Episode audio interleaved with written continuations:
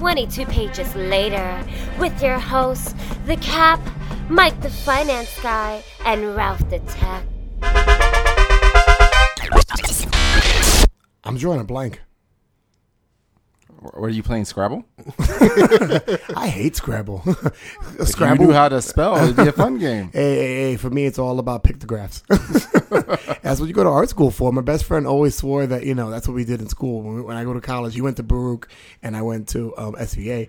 And he was like, oh my God, my, my, my, this class and that class was math, math and it was really difficult. And I'm like, yeah, man, my class was tough too. And he's, he would say, what'd you have to do? Paint in the lines? Aw, Yeah, yeah. Like, Steve Jobs was so mean to you. You should have been nicer to him. Fuck out of here. All right. Welcome, everybody, to another exciting episode of Meanwhile, 22 Pages Later. Today it is episode 31. I'm one of your hosts, The Cap, here with my other two hooligans, MFG, trending everywhere. Well, I don't think he's trending everywhere anymore. Mike, the finance guy. It trended nowhere. And always bet on black. You went with Wesley Snipes, that broke fuck? Hey, Passenger 57. as long as he's still in jail, he can't sue me. I was about to say, he, he's looking for any way to get make money now, huh? Probably so. He's still looking for a movie job too. And also on our crew is the often duplicated, always spoiling the tech Ralph the Tech. That was the worst introduction I've ever Yes, heard yes, for anyone. Horrible. Would you- horrible. And now for the third member here, RT squared, Ralph the Tech. How's that? That's a little bit better. You don't. How dare you mess up my intro? Maybe maybe I did that on purpose. You know, coaches do that in, in, in basketball and football. That I, if I do this this way, I can get my my players or the people to work with to you know get this response, and then we'll win. Is it all the coaches from the Knicks? There are no How's that worked out for them? right now. There's no coaches for no coach for the Knicks now, and that's a sorry state of what have affairs. they had? Like 114 coaches in 10 years? Shit, it feels like that. They should just call them like you know special guest stars for for every game or something like. I saw somebody put on Facebook the other day. It's a picture of Whoopi Goldberg in the movie Eddie, oh. and they said, and they said, "Oh, the last Knick coach that ever brought him to a title." I was like, switching from a star, a sorry state of affairs to some interesting stuff. Let's go right into the meat of it. Let's do the quick news. And now, the quick news with Mike the Finance Guy and Ralph and Cat. well, DC's getting bashed, so get ready. I've got four things. I've, three of them are DC, and none of them are any good. Wow, three of them are DC. All right, actually, MFG, that- go right away. Actually, no, there's some good stuff in here. Oh, good. Okay. Alrighty. Um, Warner Brothers Home Entertainment has been keeping busy. With its animated film Son of the Batman due out on May 6th, the entertainment unit has already announced its next direct to home release animated feature, Batman Assault on Arkham. The movie is based in the world of Batman Arkham video games, but this one features the Suicide Squad members Harley Quinn, Deadshot, Captain Boomerang, King Shark, and Killer Frost.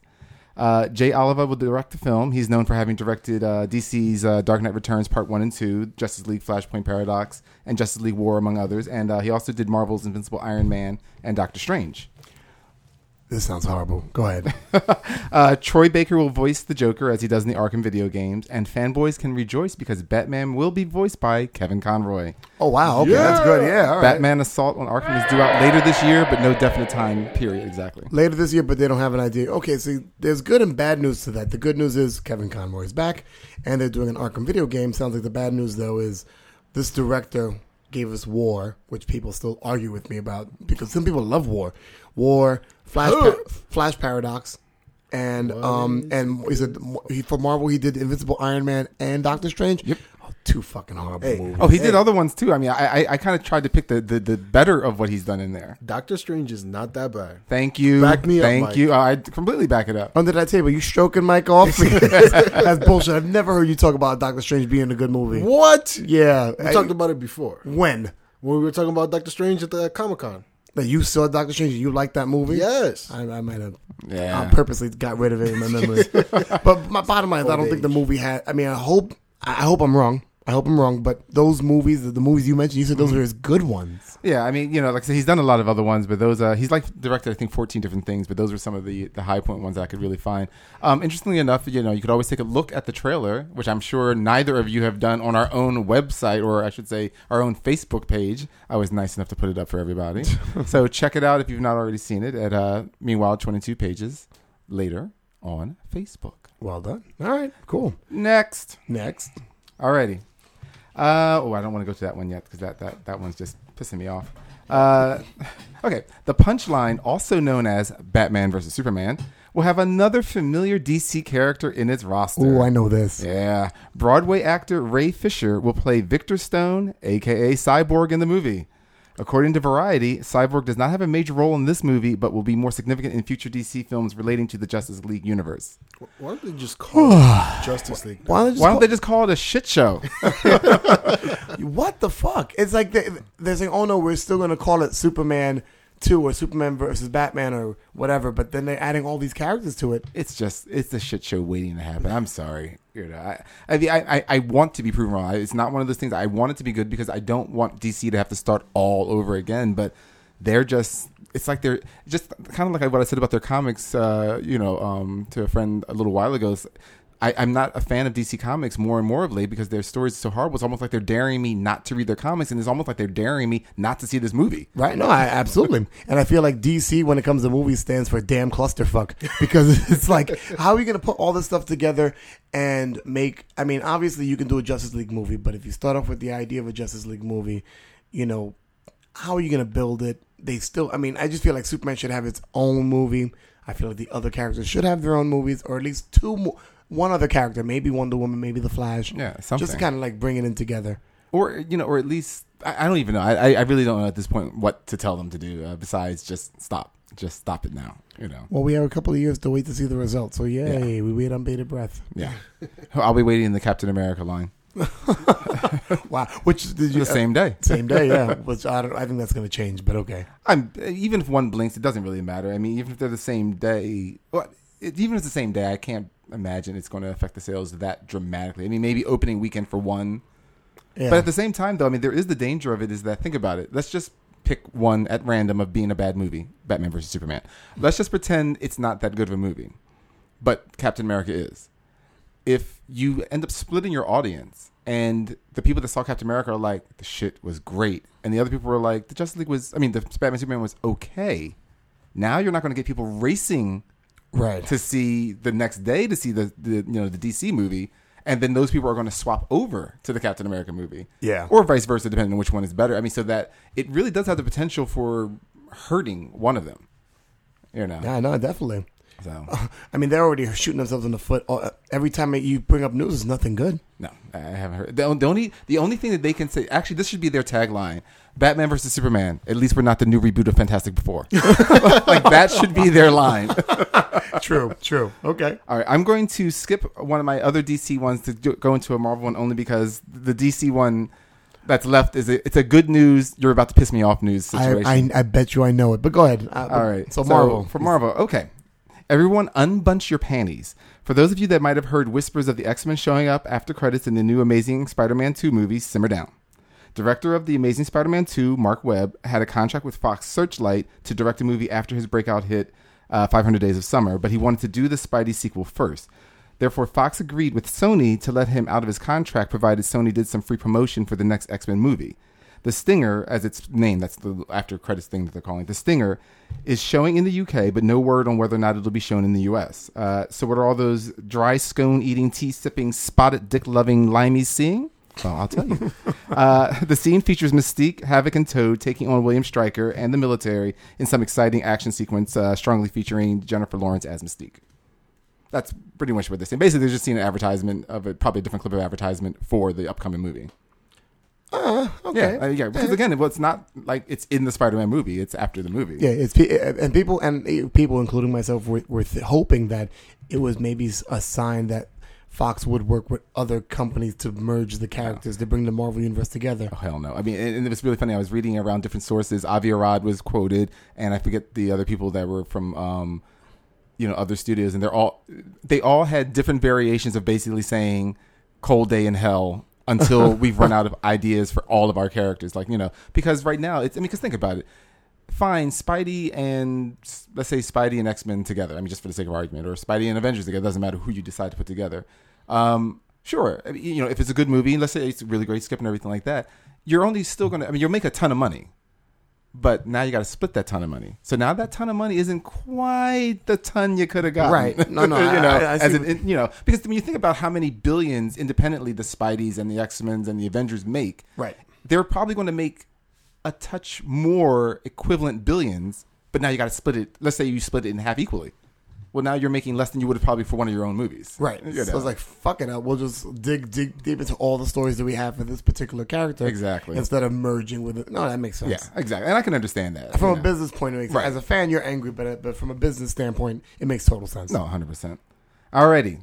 So, is everyone ready to say what the fuck? I know. Uh, let me see. Can I get, get can I get a guess? Uh, Cartoon Network. Yes. I here it is. Okay. Check this out. Alrighty. Following the second half of this news story, you're going to have to get ready to say what the fuck. All right. Uh, Cartoon Network.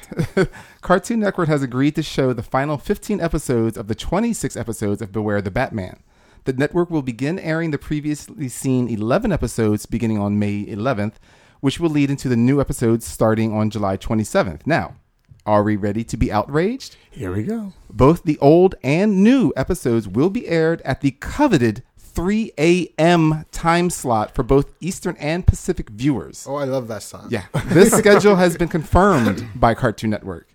What the fuck? Fucking bullshit. That's why people have DVRs. You Oh yeah, I mean the for me it won't matter. I DVR everything, but 3 a.m. And this is coming from the crew that would, would we weren't bashing Beware of the Batman, but we weren't in love with it. But we, you know, we warmed up to it. We really liked it, and it became something that was interesting. We were willing to yeah, follow. I, I started to grow to pretty much like it a little bit more, you know. Yeah. But that's just insane. that that's like a slap in the face. That's more. That's a kick in the nuts. I mean, that's that's basically going. Oh, fine. I'll show it. What's the worst time we could possibly show anything? yeah, You know? I was like, wow, you're gonna put it at three a.m. 3 a.m. You know, it'd be awesome thing. if the fuck if the viewership for the Cartoon Network jumped up 500 percent from 3 a.m. to, to, to 3:30 and then shot back down. Well, it sounds like all the powers that be have no intention of continuing Beware the Batman. Anyhow, yeah, but it's, you something know, an but- obli- it's something an obligatory thing. Like you know, we have to. Like you said, oh, we have to. So let's put it uh, just to fucking get rid of it Yeah. we're not gonna move anything else in our coveted, you know, time slot in the morning. Disney did that with um, Tron Uprising. You ever seen that show? no. It, it was it was their animated series that takes place between Tron and Tron Legacy. Okay. So it, it sort of depicts how uh, things came about, and it, it started airing at prime time slot, like at seven o'clock at, at night on Disney XD, and then after a while they stopped showing it, and then they started showing it at one and at twelve in the morning. Wow. Wow. Yeah, and it's really weird. I mean, granted, uh, you know, it's it's questions in my mind. I mean, you know, maybe it's the conspiratorial side of me, but it's just questions that raise. It's like, well, Disney has a lot of power. Okay. Um. Well, actually, I'm sorry. Let me take Disney out of the, the loop for this one. The Cartoon Network, I believe, is in some way either owned, sponsored, whatever, by Time Warner. Time Warner is Batman. Right. I mean, that's the Warner Brothers. That's the DC side of the business. Why they would be dissing their own product is beyond me. You know, so that means that something. To me, it says that there's something not wrong with the shows. I don't think there's anything wrong with the shows, but it makes me wonder. Then, is it something about Batman that you don't want fans to have memory of? That maybe it's because you're going to have some radical new Batman, mo- you know, in the movie, or it. You know, I, I, maybe my thing is too wild and crazy, but you know what I'm trying to say. No, I see what you're saying. Like, like, like they, they have something else planned. So it's kind of like what we talked about before that if there is a movie with a similar title of an older movie and they have nothing to do with each other, and if that that, that older movie was bad, Right. they try to avoid the title because they're like, oh, we don't want it to be, Right. you know, um, put, you know, compared to that to, to that same title. And we saw how well that worked out for John Carter of Mars. and and for Avatar, exactly. Well, I- I'm just gonna say this: John Carter of Mars was an epic movie. I don't know. Well, I mean, uh, it had problems, but my point though was that the only reason it was called John Carter instead of John Carter from Mars or of Mars is because their animated movie Mars Needs Mothers Okay, yeah. didn't do well, but that was how many years ago? It was an animated film. It was made for children. At no point would I have gone, "Oh, John Connor of Mars." I wonder if that's related to the animated film that came out several years ago that didn't do well. Like, no, that's just the dumbest thing in the world. So that really yeah. helped that movie tank. Well, the original title, I think it was just uh, Princess of Mars. Was that what the original working title they were going to go with? Yeah, That's well, that's what the book is called. right. So, But I know the movie was going to be called John because I had actually read their explanation that that is why they took the of Mars away is because they went into the whole thing, and I'm just sat there like, why do you think that? I, I love Hollywood. over- it's well, I lo- overthinking. well, I love the businesses and Hollywood and all like that. How they they like to basically act like the populace is dumb as shit. And then for stupid things like the John Carter of Mars, they act like we're the most thought provoking, complicated human beings ever. Like, you can't have it both ways. You, you can't give me Fast and Furious and then tell me that I'm like basically Sherlock Holmes deducing title recognition, you know. yeah, you, you, haven't been to those you know um, thinking meetings where people sit around in their smoking jackets and those big uh, chairs just sitting back. It's like, hmm, I wonder what connections I can make today. it's kind it's kind of like it's funny because he's saying that it reminds me of the debate I had with one of my friends. We were talking about um, Man of Steel, and he was talking about how much he loved it, and I'm like, "You loved it?" He's like, "Yeah." And so I, I started going into the things that I thought was wrong, and he sticks up for it, and I go, "What about what about Metropolis? He fucking decimates feels like blocks worth and blocks worth, and not." The buildings, like whole, like the entire fucking street, everything is ash. Right. So to, to see him come back into Metropolis and everything's fine, he's like, "Well, it's inferred that Superman helped build." I'm like, "It's not inferred. What are you talking about?" It ends with It- it's still a mess. In his defense, No, what, what I'm saying it, when he comes back, you know, to, to Metropolis, they don't show any of the rubble or people things being rebuilt. They just show Clark Kent on his bike coming into a nice Metropolis, and everything's okay. Oh, in, in his defense, he didn't destroy actually as all of it. Most of it was Zod and his. You know, but you know what I mean, Right. You know what I mean. The fight that he that he left, but I heard that all that got destroyed was everything above 125th Street. So, so Superman didn't really notice that it didn't affect his workplace. so Superman trumped the Hulk because the Hulk fought in 125th Street too. Remember? right, but at least he's a mindless brute, and even he did mostly try and get like the um, abomination away, you know, True. or or I should say the abomination at least tried to get away, right? you know, both of them. Um, oh, I, there was something I was about to say, and I forgot what it was. So never mind. So I was gonna say, um, is that all the quick news? That's all the quick news I have. It's funny, and I had stuff to add, and I'm like, no, that was it. No, that was it. Okay. Oh, okay. The only thing I'm gonna add is that I can't believe, and I was telling you guys off the That is pod- not butter. No. Oh, okay. It's I- margarine. Shush. Um, I was it's surprised. Parkay. I was surprised to hear that um somebody telling me that they've already seen Spider Man two. It really hurt my feelings. I was like, what do you mean? It's coming out May second. I like, No, no, no. And I keep forgetting it's opened up Yeah. In other countries. It, it, it opened up in that big Spider-Man friendly United Kingdom where Spider-Man and Marvel comics were based evidently at some point. What the hell is up with that? Why did they keep opening superhero films in other countries? Thor opened twice, like like in Isn't the- Iceland or something like that. Isn't the actor who plays um, Spider Man? Andrew Garfield? Isn't he British? No idea. Yeah, it is. He is. But I mean, I don't think that could possibly have anything to Well, do well, with well it. think about what you're saying. You're saying I don't think anyhow. because you're saying you're saying Thor opened up twice in Iceland. It maybe is because what's is what's his name Icelandian? No, he's Norse. What? maybe that's the closest. Maybe the closest they got. I don't know. They could have opened it in Norway if that was the case. The country still Are, exists. are you sure they opened up in Iceland? Maybe they I think it was. I, I don't, I'm, I'm pretty sure it wasn't Norway, but I know it was. Was there was like grass? someplace like that. Was that Um, grass? Was there? I wasn't smoking any. No. All right, so that's all the quick news. All right, interesting. I mean, if, once again, DC messing stuff up. I'm trying to not curse as much. Um, Ralph, put a timer on that. Oh, okay, thinking something to go. All right, so let's hit the first segment of the podcast for today. Um, if you don't know anything about comic books, or have, if you've been living underneath a rock for the past couple of years, Amazing Spider-Man 700 is where Peter Parker basically died, and Doc Ock, in Peter Parker's body, was taking over the role as Peter Parker and Spider-Man. Do you think you were doing a synopsis? Really? I was wondering if he was going to pick up on that. So, so to continue with a more with, with the more sophisticated synopsis is MFG Mike the Finance Guy. Cheerio, old chap. uh, okay, in the setup that began in Amazing Spider-Man number six hundred, you oaf, and culminated hundred books later in issue seven hundred in a story called "The Dying Wish." One of Spider-Man's greatest villains, Doctor Otto Octopus, aka Doctor Octopus. Um, actually, I just called him that, Doctor Otto Octavius. Pardon me, aka Doctor Octopus. I could take over at any time right now. Um, yeah, you can mess up at any time. You see, you've done it already. Go ahead. he mind he mind swaps his consciousness with Peter Parker's, leaving Peter in Otto's quick, quickly dying body. But in the last moment before Otto's body died, I can't even say that Otto's body dies. Wow. Peter forces Otto to experience his life memories um, as if Otto had actually lived them. Therefore, Otto becomes instilled with Peter's need to be Spider-Man and continue his superheroics. Through various brilliant ideas and endeavors, dubious and questioned decisions, um, And one decidedly deadly action, Otto maintains Peter's costume persona, but this time as the superior Spider Man. Okay. okay, please. That summed it all up very well with not one spoiler to be found. Uh, there goes the missing ribs of MFG sucking his own dick. Ah, there we Hey. go, and there goes the end of, of he cursing. all right. Fuck you. There we go. So all jokes aside, okay, great synopsis, Mike. Um, let's get right into it. Great series. Warning. Um, This segment may contain spoilers, so leave Ralph alone. and it will contain spoilers. oh, it will. Warn me when you're gonna press that fucking button. Warning, I'm going to press a button. Why are you have a pervert bell for that? Whoops. He just pressed the button. Oh, there we go. Yeah, we haven't got we haven't got one of those yet. Okay, we'll see. We'll see how long that lasts. Okay, so let's talk about the book itself or the, the series itself. Um, Excellent from 1 to 31, and with annuals, and which is not probably going to be really part of this one because I don't think any of you hoes read this, meaning you two. The uh, team up, Superior Spider Man team up, which is you really mean great. you mean the ancillary books? The, the team up was actually not quite as ancillary. It had its own life, but they were really great stories, except for one. Okay. Um, and I know, cause I know Ralph was picking up on that. And I told him for, for, just for the means of the segment, just read. Yeah. Just, to, just oh yeah, I mean you don't. You're not.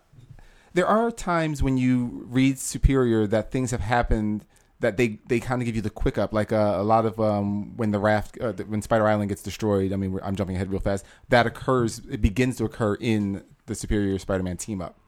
So like, there's a little bit of jump, but not much. You don't really miss much. It really is. It's it's as much as it's connected to the series. It's its own world. That you know, just the stories are really great. Right. Anyhow. One thing I'll say is that I know Mike and I read it as it was coming around. Ralph did kind of a crash course and kind of read all 31 issues over the past week.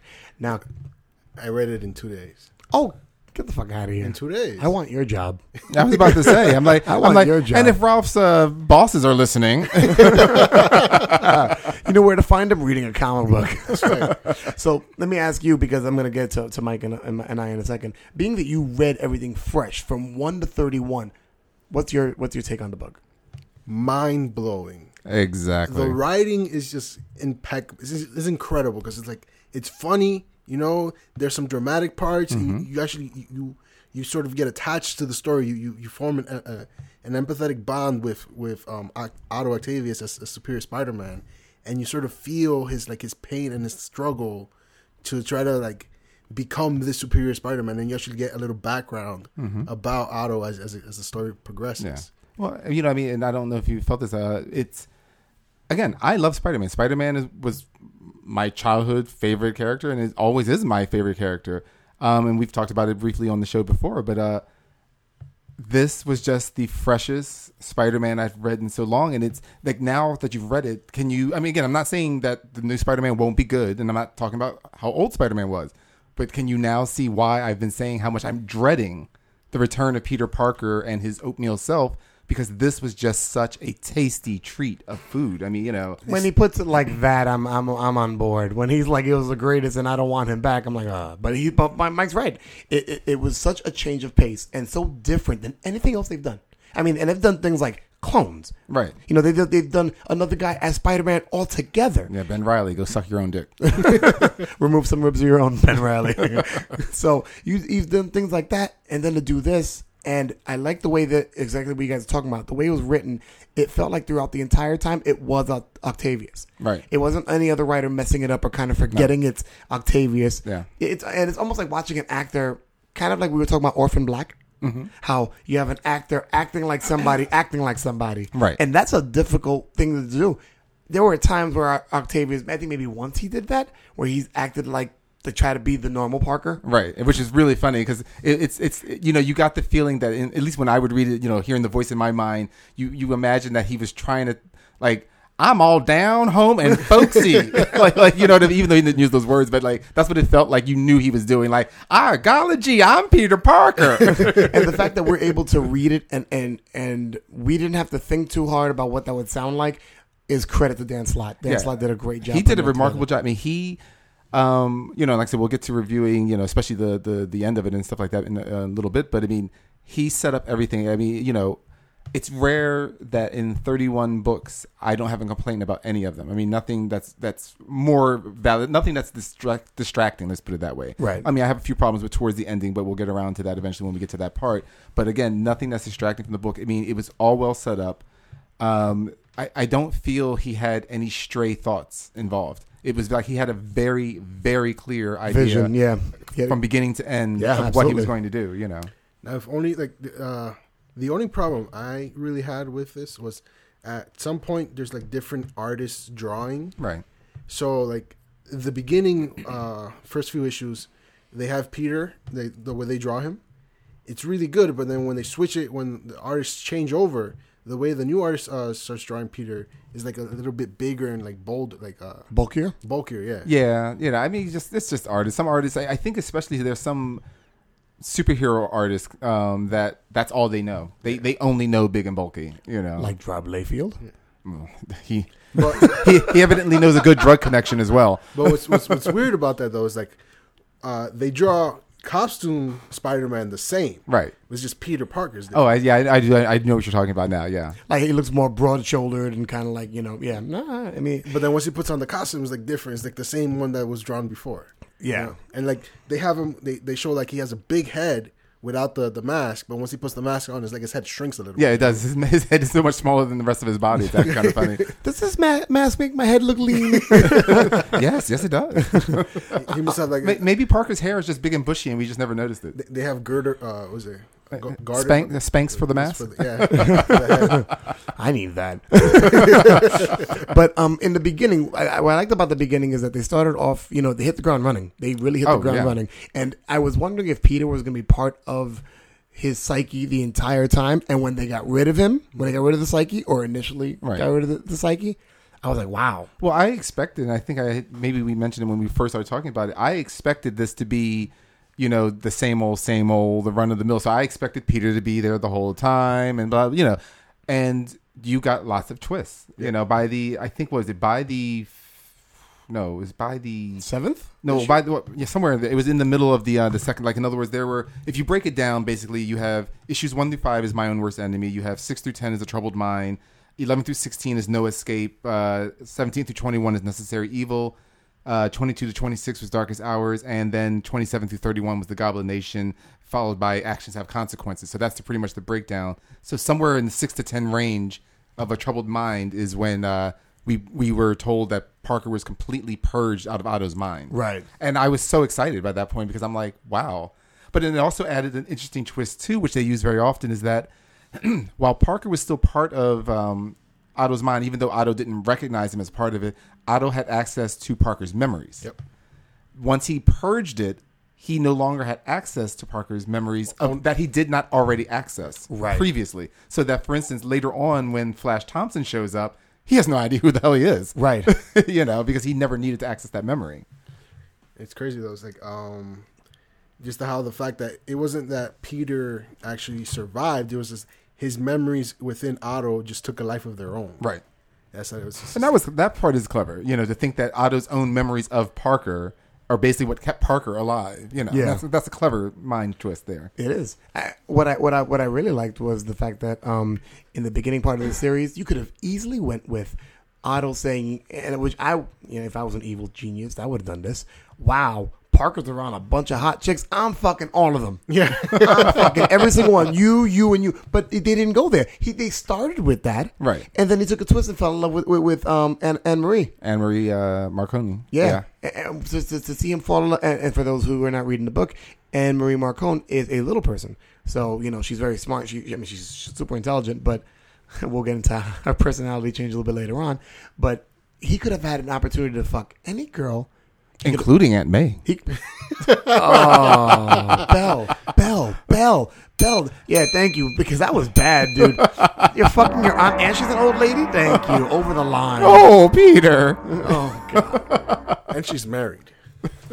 and that was somehow what really broke the camel's back for Ralph. and, and for Ralph, that's what made it really disturbing. My God, she's married, and your aunt that's eighty nine years old. but yeah, so I mean, he could they they could have went th- that way with it, and they went with like you're saying, Otto trying to be a better person, but still having Otto tendencies, and just saying, you know what, I like this girl for who she is as a person. I was like very impressed. And she's even a brand new person. And they went with something totally different. They didn't go for a model. They didn't Right. go for somebody really attractive. They went for somebody who was pretty, or was or even they didn't even just go for a normal person that was just average looks. I mean, they went for a dwarf. You know, I mean, she's not just small. I mean, she, you know, they've described her. She's a dwarf. You know, so she's very small as a person. You know, um, and it it actually, and uh, I've made fun of it before. And again, it doesn't. I made fun of it in uh, to take it to extremes, but uh, it does give you an insight though into Otto that um, you know, Mary Jane and Gwen and Felicia Hardy. I mean, maybe they're nice people, uh, but they're all these hot, you know, busty chicks. And it's like Otto is just like, no, I actually like people for who they are, and of course for the mind. But he proved it's like actually you're kind of a much more stand up guy than Peter. like, like he actually found. I mean, I mean, think about. It. I mean, he found he because Peter. I mean, he could have just liked, you know, um, Otto could have just liked Anna Maria for her mind and then gone off and screwed, like you said, whoever he wanted to. Yeah. But he's just like, no, her looks have nothing to do with it. I love her, you know. And I'm Yeah, like, it was, it was a stand-up guy. It was, pre- it was pretty commendable. I was, Yeah. and, I, and I was impressed that they were there with the story. The Dan Slott could have, like I said, he could have done anything else, but did that. And then he made certain distinct choices. This this particular quote unquote Peter Parker. So I mean, in the beginning, that's what they did, but especially how he started going about crime fighting. Yeah. And how he started going about handling the mayor, Mr. James Jonah Jameson. Right. That was interesting as well. Well, it was all. I mean, you know, just well, you figure in the first five issues, you know, right away he he proves he is the superior Spider-Man, depending on which level you want to take about being a hero, of course, by instituting all those spider bots. Yeah. I mean, you know, so like, I mean, even Peter, whose conscience was still there, was just like, you know, you can't ignore that fire, and he would just be like, well, you know, because he had thousands of these spider bots, you know, and he would just go, okay, well, it's just a fire that's not that big. I'll alert the fire department; they'll come and take care of it. And Peter's just like, well, uh, well, that's actually not a bad idea. I'm like, yeah, idiot. He doesn't keep running around to these like minor things, you know. But but but it's funny, and I'm glad you said that part. Depending on what you uh, what your idea of a good hero is, because I think part of what makes Peter so such a charming character, or makes his character different than Superman, different than Batman, is that he's so flawed. He's kind of like the. I think that's why he is in the Mar. He's Marvel's, you know, mascot. well, He's- the flagship. I mean, well, Marvel's heroes were always supposed to be That's what I'm flawed, saying. I- they're but he was, and he he was the one that kicked it off. right. He's the one that's, but he's also the one that is the most flawed. Un- well, yeah, I mean, but uh, Like usually flawed, to- like flawed in, in different ways. Where But- like but he was still living with his aunt. Yeah, I was He- about to say, he- but he was flawed to the point of it. It wasn't like a flawed human being. I mean, this was just like if you knew a person, take away his super superheroics. If you knew a person like Peter Parker, you'd be like, "You're not flawed. You're a loser." And I mean, and, and in all the bad way. You know, think about it. Yeah, You know, but- like but- you said, living with his aunt. Because by by before the brand new day, like when you, whenever I talk to any former editors or whatever that I would, I would know, they would say like Peter was approximately 35 ish. He was still, you know, kind- age, yeah. yeah, he was still going around to Aunt May's, you know, having still relationship problems here, couldn't hold a steady job, and you know, it's like, dude, you're really damn lame. Well, know? I mean, I mean, but once again, it's, it's the swinging of the pendulum. It's such it's, it's such a it's such a difficult line to hold because you're like, well, if you're a superhero and you're trying to protect people that you love, and you're in and out, you can't hold a steady job because if Doctor Doom is there at two o'clock, you're not gonna say, oh no, I gotta wait for my lunch break to fight Doctor Doom. you got to find a way to bail the fuck out. Right, right, but that was what that was the whole thing that Otto right away took care of. It's like, yeah, but when you go and save not some like you know they're on the hundred billionth floor, but it's a minor fire in a five story building that people could get Oh. out of, and you don't meet your aunt, and you don't go and meet this person. Oh, you missed your job because you stopped a, a purse snatching. I mean, these are all the things that make you know that. As a reader, you're like, "Oh, Spider Man is the person's hero," but it's like, yeah, but you know, he's not progressing as a person at all. Like, if you, you know, if you can't hold down a job, you know, it's like, well, where are you going to go with this? I mean, how, first of all, how are you affording this web fluid, which I don't understand. Well, that's why I like what Dan Slott did. Dan Slott immediately came in even before Right away. First right thing away, he did. said, "Okay, let's give him something a little more stable using his genius," and he started working for Horizon. well, they Labs. finally started uh, acknowledging his genius. Finally, like before, it was because he was always a genius. And then when I would talk to people, you know, before the changeover, they were just like, "Oh, well, you know, Peter's smart." It's like, no, no, he's a genius. He's not Mister Fantastic level, but I would say he would, if he had the equipment, he could probably give Tony a run for his money. You know, depending on what it was that he was trying to invent. and the fact that know. Tony took him under his wing should say something about your exactly, intelligence. exactly, He had an internship at Stark Labs. Exactly. You know. Yeah. You know, and you know, it's it's just one of those things. So that you know, finally he you know got to work with Max Modell at Horizon Labs, and that was a big change. I mean, well, Dan Slott, like I said, there were some problems in the Amazing Spider-Man run. and I know we've talked about that several podcasts ago. Um, but all in all, I was very happy. That's when because Dan Slott is the one that made him grow up. He's the one that got him a real job. That Right. Mary, well, actually, Aunt May talked to someone that she knew that got him the interview, but then he got the job on his own merits. Uh, Dan Slott also got- he got moved rid of- Aunt got rid of Aunt May, yeah. he moved Aunt May. Well, he, finally. he married Aunt May and moved her. Right, exactly. Because Dan know. Slott's the one who introduced um, James Jonah Jameson's father, which I didn't even know existed. Yeah, I don't Jay think any of us there. Yeah, Uh, Jay Jameson. Yeah, Yeah. Jay Jameson, you know, but the um, cooler one. yeah you know i mean so like he finally just basically said this like you know not only am i going to have you you know have really decent money because i mean peter was making like i think six digits like good six digits too not just the, the early ones Yeah. um you know so he had his own swanky apartment and i said swanky um you know he did Complete with a cloche. with a crochet. uh, but I, I like, like you said, it wasn't just that he married off Aunt May and had her move on a little bit more with her life because he didn't take her out of the story altogether. But basically, he just he moved her to what was it, Boston? Was it that she moved? yeah, she moved to Boston. And basically, to me, that was the way of saying, yeah, there's no way Peter's going to be on her couch. Like, you know what I'm trying to say? Like, there was that was indicated. It's like I'm not moving her to a nicer apartment in Manhattan, Right. Where he can still crash there when things go bad. He was just like, no, she's moving out of New York, so we know Spider Man's not going to move out of New York, Right. So It's- there. So so no more incidents of uh, Peter coming in through the window and Aunt May knocking on the door. Peter, are you okay? One sec, Aunt May, don't come in. I gotta take the sock. Um, I'll shut up. Thank you. Um, mo- know. mo- moving on to the way. How did he? Uh, how did you feel about the way Otto Otto Spider Man handled villains? Loved it. I mean, granted, that was just my uh, my sixth side, but I loved it. So for those of you that don't know, he comes very close to killing a few and actually kills one of them With a gun. with yeah. the gun. Yeah. Well, from the Amazing Spider-Man storyline, Oh, he kills two of them. Yeah, he's killed a total of Two two of them. people. Um, in the Amazing Spider-Man storyline prior to 700, there had been a villain called Massacre, who just had no way to.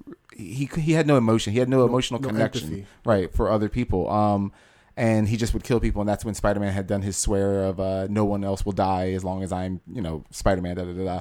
Huh, funny, you died. Um, uh, and in this one, you know, Otto ends up meeting Massacre again, and uh, blam When I saw the, in public. when I saw that that cover of But then no one rats him out. It's like, oh, you know, you know, I, I didn't see anything. You know, I was I was turned around when I heard the shot. but, but I'll tell you one thing: the Avengers were all over it. oh yeah. I, I here I thought I was like, okay, wait, you got Wolverine on your team, and you're gonna say something, but okay. yeah, I never get that one. It was funny though that that that whole um, issue where they call him in. They're like, you know, something's wrong here. We seen Spider Man kill. What the hell's going on? So, um, uh, Otto's like freaking out. He's like, you know, they're gonna fi- they're gonna figure me out. They're gonna figure me out. They're running all these tests, and they're like, okay, you're not a scroll. You're not possessed by this. You're not this. You're not this. You're not this. You're okay. All right, there you go. And then Otto's looking at the at the brain scan. He's like, well, it's a good thing these guys are idiots because I can see the scan right there, and I know something's wrong. yeah, well, yeah, Tony Stark wasn't there at the time to, Yeah. to go over it. But I, what I thought was interesting, though, and and, and this, I mean, again, I, I would have to go back to just read it clearly. Maybe it's more fresh in your mind, Ralph. Is that uh, like because he, in other words, if if Spider Man had literally been like filmed blowing Massacre away. You know, because the man was down. I mean, he had no, you know, gun in his hand or anything like that. That's murder, no matter what you're trying to tell me he's doing. So that's what the whole thing is that people saw Spider-Man kill. It wasn't videotaped in that kind of manner. So the Avengers actually didn't have direct proof that Spider-Man killed. I think they kind of heard whispery rumors or something. Is that more like how it went? Because if they because if they had proof he killed, they would have just taken him down. Well, th- what happened was they they saw him on the news. Uh, the news said that he had killed, and then there's also the how he treated um was it skee ball and the jester, Um, Screwball, Screwball and the Jester. and Well, that I just I was so happy was vicious. that. Yeah, I was so happy about and that. And what he did to the condor. Right. So that's why they called them in. Like, oh, you know what the hell's going on? Yeah, with Screwball and the Jester, they're mostly pranksters. That that their pranks are really kind of harmful. But blocking he- pranksters. Yeah, but yeah, they Hacking. he beat the They- living shit out of them. Pranksters that were stealing identities through their web connections. Right. Yeah, he just beat them nearly to death, and that was just like, wow. Yeah, I was. Otto don't play. and it was funny because after Massacre, I was like, well, then how are they going to follow? It's like, how do you follow this up with an encore? Well, you take the two most annoying people that was added to the Spider-Man universe and you beat the fuck out of them. yeah, exactly. it's kind of something where I was like, yeah, okay, I'm, I'm with this. I'm with this. When I saw that, I'm like, holy! When I saw what he did to Condor, you Yeah. know, Oh, with his jaw. Yeah. I'm like, holy shit! Well, I mean, well, think about it. I mean, by the time we get down to, um, and we'll be getting to this pretty soon, but by the time we get down to Alistair Smythe's execution, I mean, you think about what he did to all of them. I mean, to the vulture was blind, so he had blinded the vulture. Vulture, right, he had ripped off the jaw of Scorpion. Yep. And what did he do to the boomerang guy? Uh, he had beat him nearly close to death. Yeah, but what was it? It was something because everyone had an upgrade, so like the vulture could see. Well, Boomerang just had uh, endless boomerangs. no, but I mean, what was it? I mean, he was he was completely crippled his- down. all his like, bones were it? broken. Oh, that's what He it was. Okay, that's what. I'm, okay, that's what I was trying to think. Oh yeah, so he had basically broken all of his bones. I mean, you know, so like Otto was not. He wasn't making a joke out of this, you know. But by that point, though, by the time we got to the troubled mind segment, which is what we're kind of talking about, um, we also realized that the um, that the Green Goblin is up to something, and he has Yeah. been taking henchmen from a lot of all these fallen villains, and, And- and uh, he's already hacked into the Spider Bots exactly, so that the Spider Bots no longer recognize anyone with a Goblin mask, Or the it, it becomes invisi- invisible. Yeah, or the emblem. Yeah, Genius. yeah. Genius. So that in other words, you know, the spider bots are out, you know, recognizing crime. They see criminals everywhere. But if they saw anyone, like uh, Ralph said, like with a, a, a the like a, an icon of the the goblin, or if they had a goblin mask on, it would just register as nothing being there.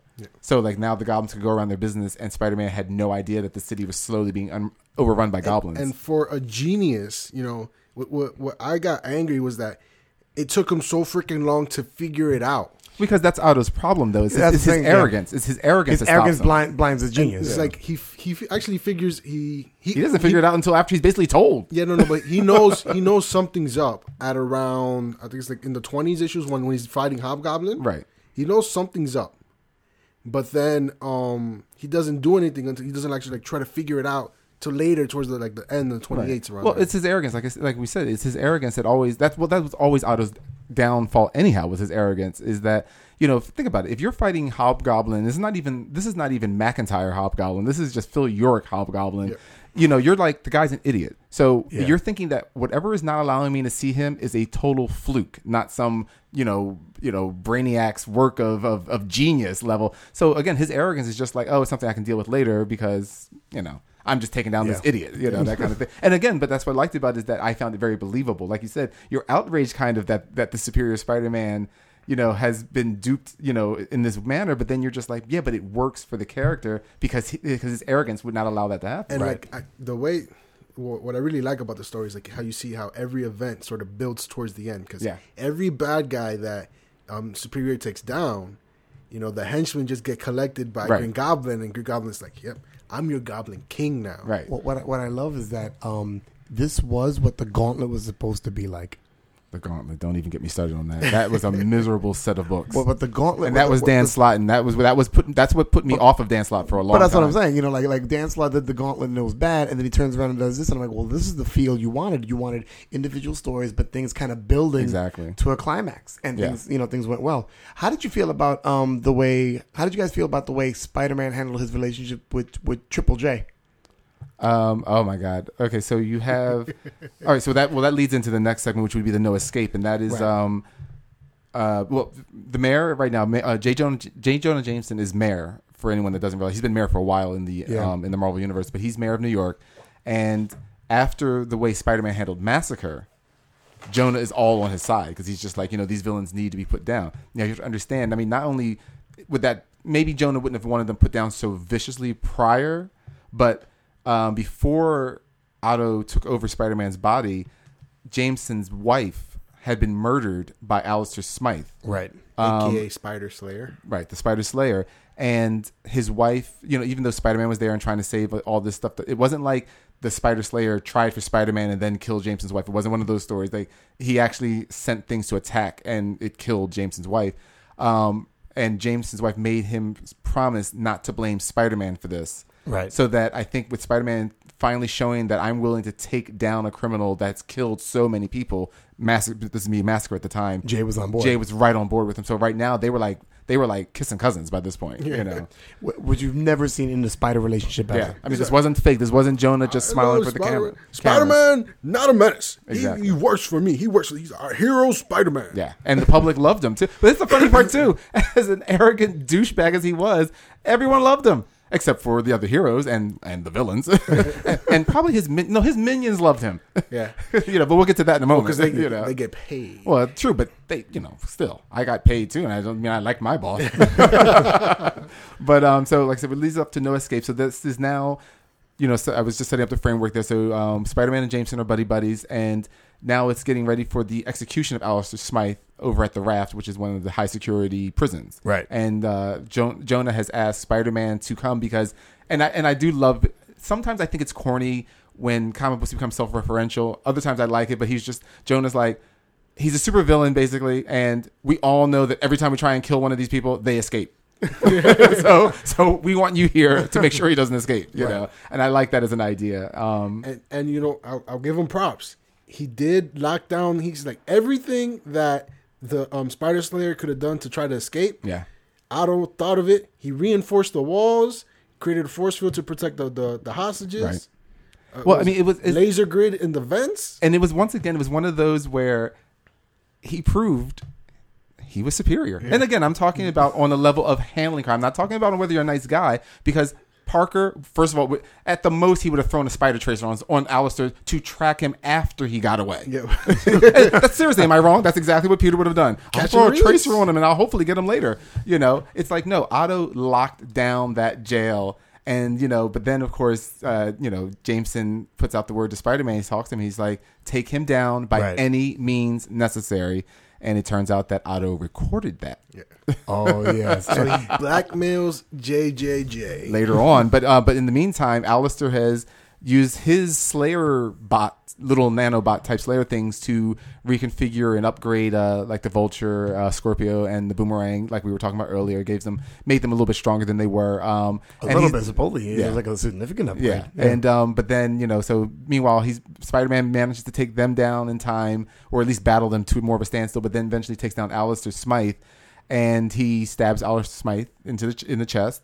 And Alistair Smythe's last um, attempt to get away is for him to mind jump into Otto's mind, Right. and Otto, of course, has that blocked. Once again, he's yelling every time. I've outsmarted you in every single method you could ever have done. So that effectively has killed Alistair Smythe. right before he dies, he tells him, "Is like you're not dealing with the old Spider-Man. You're dealing with Otto Octavius." Yeah, Otto the man. Whispering to him, "I got you, bitch. Checkmate." He's just like, I might be going to hell still, but you're going to be my bitch there too. what's, what's crazy though is like um right before he kills um Smythe, right? Smythe is like, "All right, that's it. You've won. I give up." And then he's like, "No," and just plunges Yeah. the thing, stabs him. Yeah, it was great. Yeah. It's like not But this what, time. what comes up next was really great because um, after Smythe's, you know, after Smythe, you know, dies or whatever or gets killed, is when is I believe is when they doesn't don't they go to Shadowland? Um, yeah, that's well, uh, well, first, first he tells jo- uh, Oh, at first he if Jameson, he's like, "Listen, uh, I got you by the, the the short hairs, man. Listen, you're giving me this the raft, the island where the prison was, and I'm doing whatever I want with it. It's gonna be my new headquarters." And he's like, "No," and then he shows him the video, and he's like, "Fine, whatever, it's yours." right. So but he he blackmails Jameson. Of course, now that's put a bitter taste in Jameson's mouth. You know, There goes that because I guess. Spider Man promised he'd pull out first. Uh, you know, Bell. there you go. so yeah. So now Spider. So now Otto has a base of operations where he, as Otto loves to do, builds lots of robotic type things, and he builds a huge ass giant spider bot type thing. Or is it and uh, Arachnobot? yeah, an arachnobot, and like uh, the cap just said, then he decides to uh, take down Shadowland Love in Hell's. Kitchen. And again, I think I brought this up also on a, on a. I know what you're gonna say. This, this just angered me to know. It, in fact, it's like Dan Slott, and I don't think Dan Slott was had anything to do with Daredevil. I don't think. Um, and I don't know what was going on with Daredevil at that point because Shadow, the Kingpin was running what was called Shadowland, and Shadowland basically had mystically put all these pagodas and whatnot in Hell's Kitchen. I mean, like it was just imagine if someone just dropped Oz in the middle of Hell's Kitchen, except it's Oz with like ninjas, and it's all deadly. It's all like people aren't being slaughtered. They're just basically like you know you live in a hell zone because you can't afford to go anywhere else. No police are invading this and taking not one hero. You can you can see these huge pagodas and mansions and buildings all over the city because it's in Hell's Kitchen, which means the Avengers mansion and the Fantastic Four can't help but to see it out their windows. Okay, Yeah. no one has bothered to take this down or investigate this, and it's been up there for a while. I think it was, know. I think Shadowland came out like two years ago. Yeah, and that's what I'm saying. It's, I mean, Like, like granted, we know like it's not yeah. right. We know it's not real time in the comics, but, still it it's been there still a had been yeah. months, and the people were being oppressed. And Otto was just like, "This is bullshit." I mean, like Otto of all people is like, "This is bullshit," and he just brings in his huge arachnobot and lays waste to Shadowland. and I'm just cheering the whole time, going, "This is what a real hero does," you know. You know what he did? He took a page out of my book. Tank. yeah. For once, For once, the tanks were in there. it That's is true. right. But I mean, it was just one of those when when that when those because I think it was a two parter. I think right. Yeah. yeah. I think or maybe it was Yeah, well, it it was- was just it one. was, it was one Just one? whole- Okay. one issue they take down Shadowland and then the whole thing is with um, the Kingpin escaping Right, and okay. Hobgoblin that's when Hobgoblin Oh, that's right, when that's when he's freed he's, out. he's like what because the spider bot sees him and then it says Goblin protocol engaged uh, disregard Right. and, and Hobgoblin's like what all right, Right. I'm out of here fuck Yeah. this shit That's right. I forgot about that. So you know, you figure in one issue. I mean, like I said, I mean, it's New York. New York City is not that large, especially Manhattan. I should say, not even New York. Manhattan's not that big.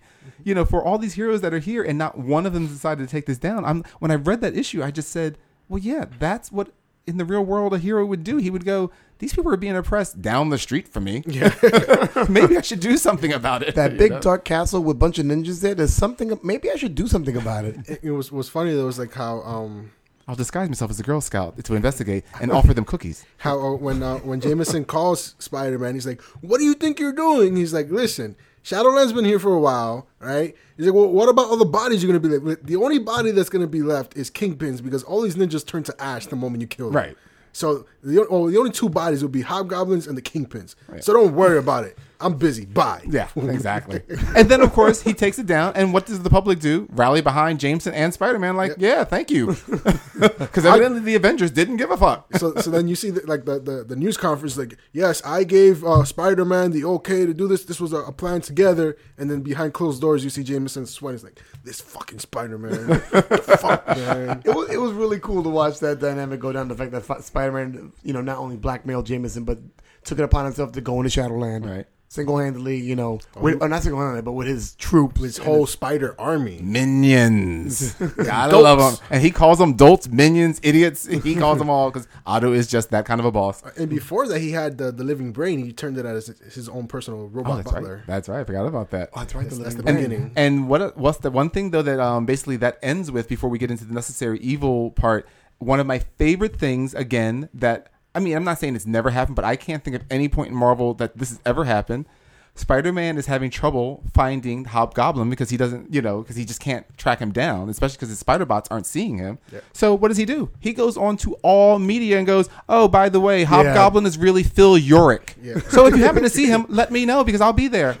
I'm like, "Yes, what is- there, there is no honor code of a superhero to protect a supervillain's identity. You That was dope. I'm just like, thank you, finally, Otto, again for being superior in your heroics. you know? douchey but heroic. Douchey, but effe- I mean, I- you, you I- know the way he- out there. I love the way he did it, and it was like the middle of like the workday. So Phil York was at the planet. Right, I was about, at at the, planet uh, the Daily Bugle. Phil, Phil York, by the way, was a reporter for the Daily Bugle, so he's at work at this point, Oh and God. everyone, you got Robbie's looking at him, and all these people are like, uh, and then and Robbie's like, all right, we don't know if this is true or not. no but then some of them are like oh that explains all the Hobgoblin footage oh Which, of course, Robbie should go. Well, Peter gets a lot of Spider-Man footage. How odd that is. Hmm. you know, but uh, but yeah, it was funny. Like everyone's like, well, that explains all the Hobgoblin footage, and you know, but I like Robbie was just like, let's settle down. Maybe this isn't right. no, and then the way the Spider-Man does it, he like he he rallies the people behind him. Listen, I need your, I Yes. Spider-Man need Very your smart. help. We can work together to find this guy. Very Captain America of Yeah. him, wasn't it? It was very rally cry. I mean, rally cry. I, again, it was just so intelligent, and to finally see that in print somewhere where you're like, yeah, I don't understand why, like you know, vill- I mean, superheroes aren't all the time going. I need to capture so and so because they're really such and such. Let me know. you know. So oh, I love that. Uh, by the way, Green Goblin's uh, Norman Osborn. So if you see him walking down the street, just call 555-800 Spidey. right? And we'll get to that later. All right. So uh, eventually we move into the next plot, which is Necessary Evil, and we get to see someone we haven't seen in years. our boy Miguel O'Hara. and who is Miguel O'Hara for real? Spider-Man from 2099. That is right. He is, and he is. Not, he's having trouble in his own 2099 timeline. And guess what? Because of all the time crap that's going on in all of the Marvel books, he ends up finding that things are going bad. I'm just giving you the quick version, by the way, people. Um, and ends up back in our time period to try and figure out what's happening in his time period. right. because if it's his uh his father, which is the head of this big Alchem corporation, Right. Al- oh, as Alchemex, Alchemax. Alchemex, corporation, is disappearing because of the glitch in the timeline. So he's Right. he's forced. What's funny is though the way that they, they, he has to go back in time. He's like, give me a reason why I have to go. And you hear the thought bubble is like because uh, the fact that he's I don't want him to know that he's my father, and, and if I just go willingly, then they'll figure something out. Right. So they're like, well, you have to go because you've already been there because you'll create a paradox if you go. He's like, well, that's a good enough reason for me. and he's going through the door. So, and, and uh, for all you that don't know, um, Spider Man 2099, Miguel O'Hara, if the name alone didn't clue you in, is probably one of the few superheroes that's, you know, stayed around and popular that's actually not related to a superhero. But is, is that same name in the future? Like, you know what I mean? Usually it would be like, oh, I'm Parker's great, great, great, great grandson or something like that. It's like, no, this is just a guy. Somebody that- just took on the helm. yeah, he doesn't have all of his abilities. Like he doesn't have spider sense and stuff like that. But uh, you know, he's got a lot of stuff going on. So anyhow, so he ends up in our time period. Um, Spidey runs into a familiar face. Black oh, I'm Cat. sorry, he runs into a familiar breast. yeah. Oh, that was so funny. Felicia Hardy runs into good old Otto. Does does anything ever happen from because like he just takes her out real quick Well, yeah, I mean, he just leaves her, and that's and, then, that. and Well, she's how like does he leave her? What does he do? He leaves her tied up after punching her dead on in the face. I mean, we're not talking like a chin punch. He cracks her right in the nose, mouth bleeding, when just bash. I think She's she, like- lo- she loses a tooth. I think. Yes. Even. Yeah. she's like, "Hey, Spidey, how's it going?" Boom. Right, and of Right course, in if, the you're, face. if you're wondering why, or like you know, why wouldn't Otto try and keep a pretense? Don't forget what he said earlier: is that when he purged Peter's memories, if he had never accessed a memory of Black Cat, and he had no reason to, prior to purging Peter's mem- Peter's memory, he had no idea that he knows her, especially romantically. So all he knows is that because he goes, well, that's the Black Cat. She's a criminal. And then he, she's trying to flirt with him. He just cold cocks her right in the mouth. you I remember reading that and just the way that, that that short sequence worked. I was like, "What the fuck?" I cracked up laughing. I thought it was the funniest thing in the world. And then he, um, he, you know, webs her up because he was going somewhere, Yeah, Yeah. something far more important to do, where he had like a dinner date or I don't know what else he had to do. yeah, he had, He a, date, was- he had a date with Am- Anne-Marie. I Anne Marie think. Marconi, yeah, that's right. She, so, he's, he's literally on the phone with her, swinging. I'm on my way, and then he sees Black Cat. I'll call you back right now. Hold on a sec. Literally takes like two seconds, knocks her out, ties her up, and then he calls her. Okay, I'm almost there. right. And and what I liked about it though was how it was handled. I mean, granted, you know, the excuse could be, you know, this was very unexpected. I mean, completely unexpected from the Felicia Hardy's point of view. But it was one of those things. It's like, I'm sorry, you really could not fight Spider Man if you if he was going to fight you. you know. You, you know the the cover is misleading because you see the cover is just her, um, cat, uh, Black Cat, and Spider Man. So you think like the whole story is going to be about it. Right. It's literally like three or four pages, and that's it. Yeah, I mean, well, I mean, the nice part was, I mean, because again, when you saw the cover, and I'm glad it wasn't a long story because it really shouldn't have been. It, it, the thing is, again, Dan Dan Slott's plotting the story, the the interaction between those two was just as long as it needed to be. At least I felt it was, you know, um, because you didn't want to get the hmm. You're not acting like yourself. Hmm. I think I should probably try something else because evidently she knows people. No bullshit. He's just like you're a criminal. I don't know who you are. Bang. I got someplace to go. you know.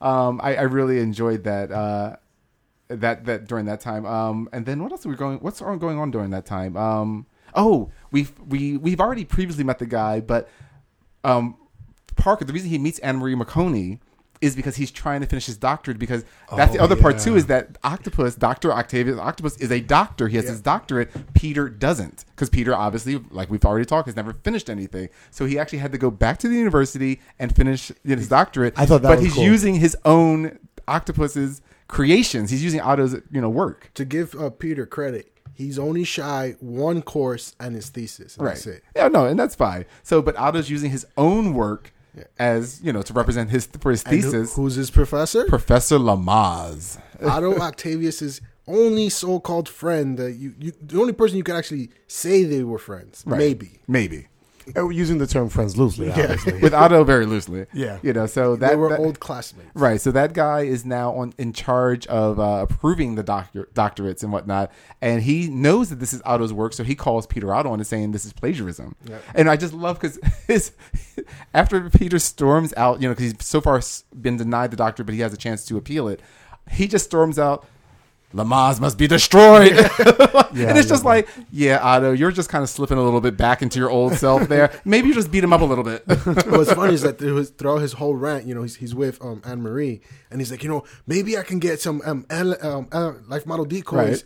and, and do this and this. Yes. Or, or, maybe I could, you know, blow him up this way or this and this. And, you know, Anne Marie's just like, okay. Because she feel- doesn't know. Yeah. She's just like, okay, you feel better now? Right. You- She's just taking it off like like you know if you and I had a bad day with the boss and be like, and if I fed him to piranhas, you know, like she's just like, oh, that's cute, honey. Now get over it, you know.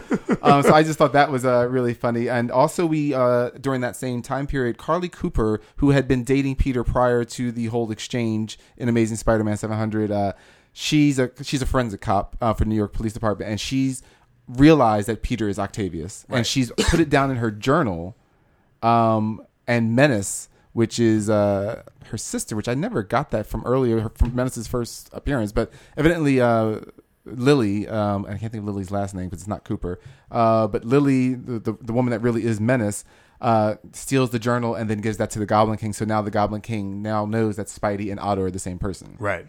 You know, so that's leading more into you know whatever's going to be going on. I felt. I mean, it, it, it- even in the slow moments, Spy, this, this Spider um, series really still kept you interested because there, there are times where things kind of slowed down, but it was still very interesting. Yeah. It wasn't a lot of like like villain fighting action in certain points, but even this, his interactions with Anne Marie, his interactions with Horizons Labs, his interactions with James Jonah, it, it- because- it a pacing. Yeah, well, because what he was doing was he was going, "Gee, I'm the only writer," and not and there's so many comics with only one writer for years because I'm the only writer. I get to build up a plot, and that's to me what so many comics are missing. Everything is like, "Oh, I'm just going to be the writer for four issues, so it's action, action, action," and then another writer comes in, "I'm the writer for, writer for six issues, action, action, action." You know, he's like, "I'm building plots." So, like you said, even what we consider the slower parts.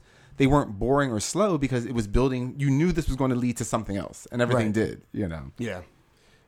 So, and that pretty much gets us into the darkest hours. So that we're now getting more into the issues of the 22 to 26 range. The beginning of the end. And uh, who shows up there as a special guest pop in? Agent Venom. Uh, AKA, Flash Thompson, AKA the guy that gave Peter wedgies. aka the guy that was sucking Peter off in the, in the, in the latest Spider-Man because he came back from. For those who don't read um, Flash Thompson, he was injured in the war Yeah, he and lost- he had no both lost both, his legs. Both his legs. Right. And the symbiote, he actually has the symbiote under control. And he's a secret agent. Sort of under control. drugged, Yeah, dr- yeah. Right. drugged. But they have like an understanding. He's like, Right. it's like his pet dog, pretty much. and, and then, um, but he's actually an Avenger, if you believe that. He's Yeah. a covert Avenger. Yeah. Uh, Secret Avenger, you mean? Yeah. well, he was Secret Avenger. Well, I don't know if he is anymore. He, he says he calls himself a covert Avenger He was part of Secret Avengers. because he, he It's- actually worked for Captain America. Another Avenger. oh Mm, goodness, how, many, how many of those do we have? I- I think I'm an Avenger. I saw Captain America passing out some card earlier today, and I, I just took one. So if, if, if I have to run away suddenly, that's why. No, my no, that's wallet Captain. is- not- that's Captain America on the corner saying, "Damn, Falcon's away. You black man, come here." Do you know anything about birds? Why I like chicken. Good enough. I don't know. What was it, like, Ralph? The other day, I don't know. Like I, I heard a ringing in my wallet, and when I opened it up, there was an Avengers card, and it said "Avengers Assemble." I'm like, huh, maybe later. that was mine. Everybody's phone rings. It's kind of like the flood alerts and the amber alerts. It's just if you're receiving this message, you are now an Avenger. That's pretty much what it's like to be an Avenger anymore. Um, so So Flash anyhow, shows up. Flash shows up, um, and of course, once again, as I just mem- mentioned about the memories, P- he never accessed that memory from Peter's mind, so he has no idea who Flash Thompson is, let alone anything else about the guy. You know, and Flash is Peter's best friend. I'm you trying to know? remember. Did, did, did he have any recollection of, of Venom? He knew who Venom was. Everybody knows who Venom because everybody knows who Venom No, is. no, but, you but, uh, Venom with the relation to Spider-Man. No. Yeah, okay, that's Well, what I'm. Well, he No, knows, no, no, he He, wouldn't have knows. known- He knows that Spider-Man and and the symbiote have a like a history. Okay, like, he just doesn't remember that, yeah. understand. He doesn't know like the Right. whole story about it. Right. I think he only knows it from like an outward, like in other words, he probably heard from other, you know, sources on the street that Spider Man and Venom had, you know, coexisted or something, but he doesn't know it from Parker's memory. Gotcha. You know. That's what I was. That's what I was Right. wondering. Um. So you know, there's a, of course, a, a a quick battle goes on and stuff like that. But the the the big meat that goes on is that Otto wants to get that symbiote out of Flash because basically he he thinks Flash is going to be a, uh, trouble because he knows now that Flash knows Peter. Right. And since he has no idea who this guy is, he knows that this is not going to go well because Flash is like, "Hey, Pete, let's hang out. Hey, let's do this. Hey, let's do that. Pete, Pete, can you help scrub my feet? Oh, I don't have feet. Never mind. you know, um, Feet, never mind. um, you know what I'm saying? So like, you know, uh, so Otto wants the the symbiote um, out, but then the symbiote latches onto him. Yeah. You know, and he becomes superior Venom. Which he thinks that he can control. Yeah, because Otto is just that kind of an ass. Everybody, everybody who has a symbiote thinks, thinks they can control it, and then eventually they get proven wrong. I'm good with mine. Sorry about that, Cap. I guess I know that a black thing coming towards my face. Wow, now I know what it feels like. there we go. Uh, so you know, so we have, of course, now we got the problem because the the superior Venom is not only he's he's taking down criminals even worse than Aqua's, but he's taking down like litter bugs, jaywalkers. I mean, anything that's a crime, he's now taking down. So the- There's a guy driving and texting. Like, Was that text really Yes. important? that was I, I like that. As silly as that was, I actually kind of like the fun where they went with that. So now the Avengers have to get called in to remove the symbiote. Right. Eventually, you know, it comes out, and of course, Otto, thinking on his feet, is like, "Oh yeah, there was a part of it residing in me all this time, and that's why I've been acting so weird." but you should say how it came out. How did it come out? I forgot now. All right, so um, Otto, he's trying. He's uh, saying he's trying to fight it. He's like, you know, because then he realizes that the symbiote is actually influencing him, Right. And he's losing control. He's like, you know, I, I um, I, I could do this. I could do this. Oh no, wait, it's it's been influenced. I don't know if I can. And then you see, um, the reconstituted Peter, Right, I was about to say Re-emerging. Consciousness. That's right. He comes back, and you actually see him p- using his willpower to pull the symbiote That's right. off of off of Otto. But Otto still doesn't. Re- he hasn't realized that Peter's back yet. Right, and that is our first um, realization that Peter's back too. Because, and again, I think we kind of skipped over this one part when we were talking about uh, the- the- Otto getting out. Is that Otto himself went out of his way to purge Peter out, his memories out. It wasn't just like he just made him go away. He actually used the machine, some kind of neural something machine, to remove Peter's memories. Right. You know, And so then- this was our first clue that he was back. During the the twenty ninety nine Spider Man uh, little story, Storyline? Right.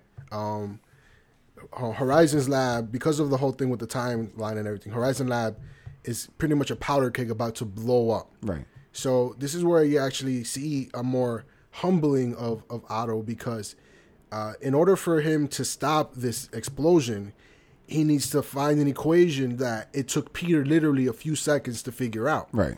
And then he, he's like, I'm, I'm thinking, I'm thinking. He's thinking really hard. And in it, you can see the the scene, the iconic scene. I was talking to this with, with the cap. He actually told me this is a scene from an old comic. While he's thinking, it's a big splash page, and you see the rubble of their little mind fight that they had, and you see Spider Man pushing the rubble, or just the silhouette of him pushing the rubble off. Right. And it's like, It was an homage to an old Amazing Yeah. Spider-Man, the one Right. where he's pushing the building off but of it's, him. but it's a little foreshadowing because he was thinking so hard. It's like he was like helping bring back this because he was trying to think Right. of Well, basically, he's thinking what would what could Peter have been thinking, and I You know, think was- you know, he- yeah, he was trying to see if he if he found the memory, Right. But he, because he's thinking of all these memories, he brings them back, Right. And then he's like, you know what? I don't need that. I'm Otto Octavius. I can figure this out. And he he puts in an equation, and he's like, I am inferior because the the Right. equation didn't work, and you just see Horizon Labs, boom, and it's gone. Right. But they um his his coworkers uh, they uh use this thing and they bring him back, but just him, and he's like, you, you can sort of see him. He's like, oh, you know, oh my god, feel like humble. He's like, how did I fail? You know, Right. how did I go wrong? No, Parker did this, but I couldn't. What? And see, that would have led into that led into um, actually a, uh, a Superior Spider-Man team up where he meets with Namor, and that, by the way, is a fantastic team. up. talked about I was talking before, about that yeah. uh, not, not on the podcast, but I was talking to you about that. Yeah. Um, because he was actually because he realized that you know, like I said, he started feeling inferior. And he was actually literally web swinging his way to Avengers Tower to confess everything that he's Otto, he's killed Peter, the whole nine yards. And he's and it's not like maybe he's definitely going to do it. Some trouble erupts and it looks bad enough. And I think oh no, what it is is that as he's swinging, literally Namor not flying, being thrown through a building past him. And he just when he realized this Namor, he was just like it's Namor. I'm sure he deserves whatever is happening to him. You know, like literally, because he's like, I've got somewhere to be. But then, like, you know, he sees Namor is Namor. It turns out, I mean, I to get too much into this at all, but uh, Namor can't see who he's fighting, not because he's blind, but almost imagine, kind of like with Otto's spider bot technology, not noticing the goblins. There's something about these enemy that um, Namor's fighting. He can't see them, so he's just swinging blindly. But Otto can see them clearly, and he's just like.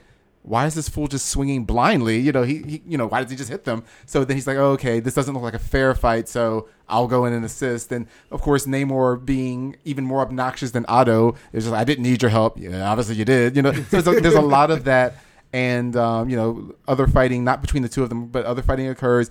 And Namor's just like, you know what, I really don't need your help. He's like, yeah, you really do. But then he's like, well, where are you going? And then he he doesn't confess, of course, the specifics. He's just saying how you know, I feel like, you know, I, I, I'm not doing my best. I haven't done my best. I've been lying to myself. I thought I was superior, um, you know, but I'm realizing I'm inferior and blah, blah, blah, blah, blah. And Namor just looks at him and he just busts out laughing. He was just like, because you're a loser. He's basically like, he goes, he goes, I could have told you that. He goes, all these people are maybe beneath you. He goes, but you're beneath me. You know, it's basically that kind of a thing. so that, you know, Spidey starts to realize after a while, he was like, you know what? These people are inferior to me and it is for their benefit if I stay around kind of a thing. So he, you know, he he he says to himself, you know what, I'm not going to tell the Avengers because I'm doing good. I am helping these people. So then he just turns to Namor. He goes, "By the way, I need to thank you for that." And he just punches the shit out of Namor and just walks away.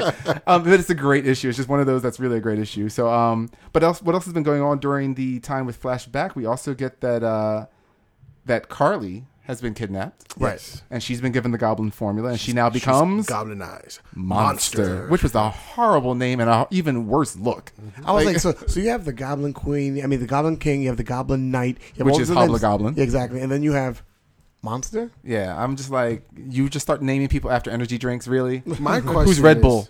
Wow. My question is, why is she the only one that's like disfigured? They're all disfigured. Uh, the Menace is disfigured. In fact, Menace for the longest time looked like a man when Menace first came out. Really? Yeah. Then- remember, remember Menace when they introduced Menace in Amazing way back in Amazing. Um, it was soon after the Brand New Day, but Menace literally looked like a man and then started to look more like a woman. But But Hobgoblin isn't disfigured, and neither is Norman. he's not. He doesn't have the Goblin formula. Norman does. Norman doesn't. Norman's the only one that has taken the formula that's not disfigured. Like all the others do. I don't know if it's something he's done to it or you know one of those. His his DNA just happened to react this way. How does know. Hobgoblin have that sonic scream then? Um, it's all electronic, I believe. yeah, it's electronic. Yeah, I don't. Yeah, because I don't think his. Is, it's not a mutant ability with him. I don't think. Yeah. Not, that- not that I know of. No. Yeah, and his suit, I think, just gives him strength and stuff like that. Okay. So so now at this point, isn't it when when when the goblins start fighting each other? When um Well, the Hobgoblin had there had been a little bit. I, you know, I didn't want to get too much into that because that gets confusing. But the original Oh, or short, Hobgoblin, yeah. yeah, King, um, Kingsley, the original Hobgoblin, is mad that other goblins have been out there, so he blackmails. Um, oh, because he has he has a whole enterprise. Right. He Sell- starts- selling other villains' identities. Right. Or like their their personas to to regular people. So that's how um was it Phil Urich.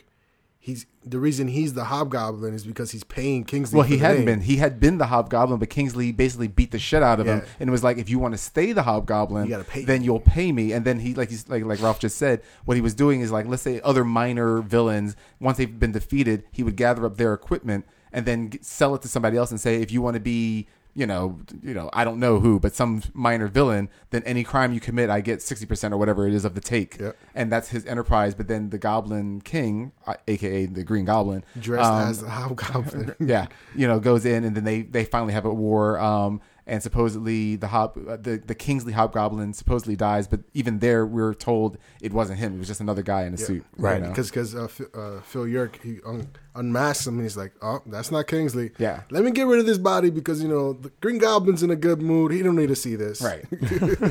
but all that brings us into Goblin Nation, which is the end of our tale. Yes. So it's 31 days later after the Hobgoblin Wars, and uh, the Goblin King has been uh, kind of taking over New York slowly but surely. right. He's taking over Brooklyn. Like, what's it? Yeah. And No, I'm Like it's not gonna creep into Manhattan like everything else does, even though it's usually the opposite. Things from Manhattan creep into Brooklyn. Yeah, no, but it, pretty much all, all of Brooklyn is just the whole Goblins Yeah, territory. exactly. And then um, Jameson's spitting out a, ca- a campaign saying, "All this happened during your um, your watch, Spider Man. You let this happen. You're in cahoots Right. with Goblin. Meanwhile, the Goblin's blowing up Spider Island. Right. So oh, I mean, he decimates Spider Island. I mean, just his poor minions. His minions stuck by his side. That's why I'm like that boy. He he may have been harsh in words, but he evidently you know gave out good bonuses and, and you know you know Taco Bell. Tuesdays. I don't know what they did there. Taco you know? Bell Tuesdays. but but the way it happens though, is actually it's, it's like a game of chess, you know, because they um when while I was reading it, you know, I think okay, Otto has the upper hand because along the way, he fights um, who- what's their Amazon? No, the the holographic girl, Um, Stunner, Stunner. So he fights Stunner. his old girl, his old love. Yeah, he, he defeats her and takes her holographic uh, projection technology and he has it on Spider Island. So he uses that to go see Norman Osborn. That was such a great scene. so so Yeah. so Norman. Uh, so but we, but none of us know this at this point. yeah. So um, Octavius is in the there. He um, he makes it look like he's been taken captive, and then um, Norman's about to like kill him. He's monologuing. Yeah, he's monologuing and he's about to kill him, and he like gets electrocuted, and it's just a hologram. It shows that he's a hologram. He's like, you really think that I would go over there and, and myself? Come on, you- kind of a fool do you think I am? But at this point, um, Norman already knows that it's Otto, and, and he's told him, Otto, you know, come on, I've known all your technology, and at at, at that exact moment, he's like. You think you've have won? No, and boom, Spider Island's under attack. Yeah, I See mean- how how could this be? Yeah, because your, can your my bots can't find The anything. bots can't, your bots can't recognize anything. Yeah, you know, so you know, so Spider Island, which is, I mean, what it is is that you know, Slott is, of course, by this point, just saying like, you know, whatever happens is going to come down to Spider Man. Yep. It doesn't matter who's under the, the helmet of that, you know. But in other words, there's not going to be any minions help him. There's not going to be any robots to help him. It's just going to be Spider Man versus whatever the big bad's about to be. Right. You know? the, the, the, the way Peter Parker's always done it. Now Right. we got to see if Octavius Um, can do it. You know, um, and also, well, also, um, th- you know, as the fight's beginning, he gets off of Spider Island, but then when Otto is starting to go around trying to figure out what's going on because he knows the Goblin's been kidnapping people, um, he doesn't know about Anne Maria yet, but you know, he's trying to go around saving people. He thinks he, I don't know if he thought it was Anne Marie he was going to save or whatever, but it turns out that it was Professor Lamaze. Yeah. that the Goblin had hostage. Oh, right. A battle goes on in there, and the Goblin, I mean, Spider Man uses um, his like a spider leg version of his octo his octopus arms, Yep. which Otto has taken over. And during the battle there, Spider Man's about to be impaled on one of them, and Lamaze jumps in front of it. You mean um, to Norm, Norman takes over the, the Right, I'm sorry. Yeah, Norman takes over the arms, but uh, it's about to impale Spider-Man on it, and Lamaze jumps, Jumps in front of it, yeah. takes it because Spider-Man had just recently saved his. I'm sorry, Peter Parker had just recently saved his life, as Right. it was, you know. Um, so that gave it. Uh, if you were wondering, that tied up that part of the story there. What was was interesting though is how they show. You would think because it's known that Peter Parker helps Spider Man, Right. And Norman Osborn's looking for Spider Man, so he's going after all of Peter Parker's associates to try to leverage Peter Parker. Right. Um, when, Because, uh, and by the way, if anyone's not remembering, anyone, if you're that far out of touch with Spider-Man, because of the One More Day storyline, no one knows Peter Parker Spider-Man anymore, including Norman Osborn. Right. Unless Peter has since then told somebody, Norman even does not have, that, no longer has that memory. So, um, uh, some some of, of Goblin's minions go to try and capture Mary Jane.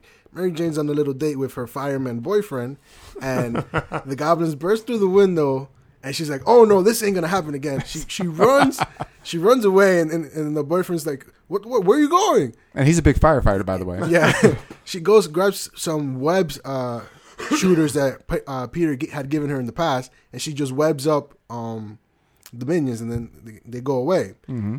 And um, what's the next scene? You see them trying to burst into uh, Jameson's house, right? And there it's completely empty. They're like, "What the hell? Where are they?" And then you see Mary Jane had already picked them up. It's like, Right. listen, the first thing that they do is go after uh, Peter's uh, people. So that's it. We're just gonna go. We're gonna drive away, far away from this. And it's, it's like it's genius because it's like Well, it's the first time Mary Jane ever did anything smart. Yeah. Ever. she's like, I'm not gonna be a victim again. Besides that, my club's successful and I'm dating a real man. That's right.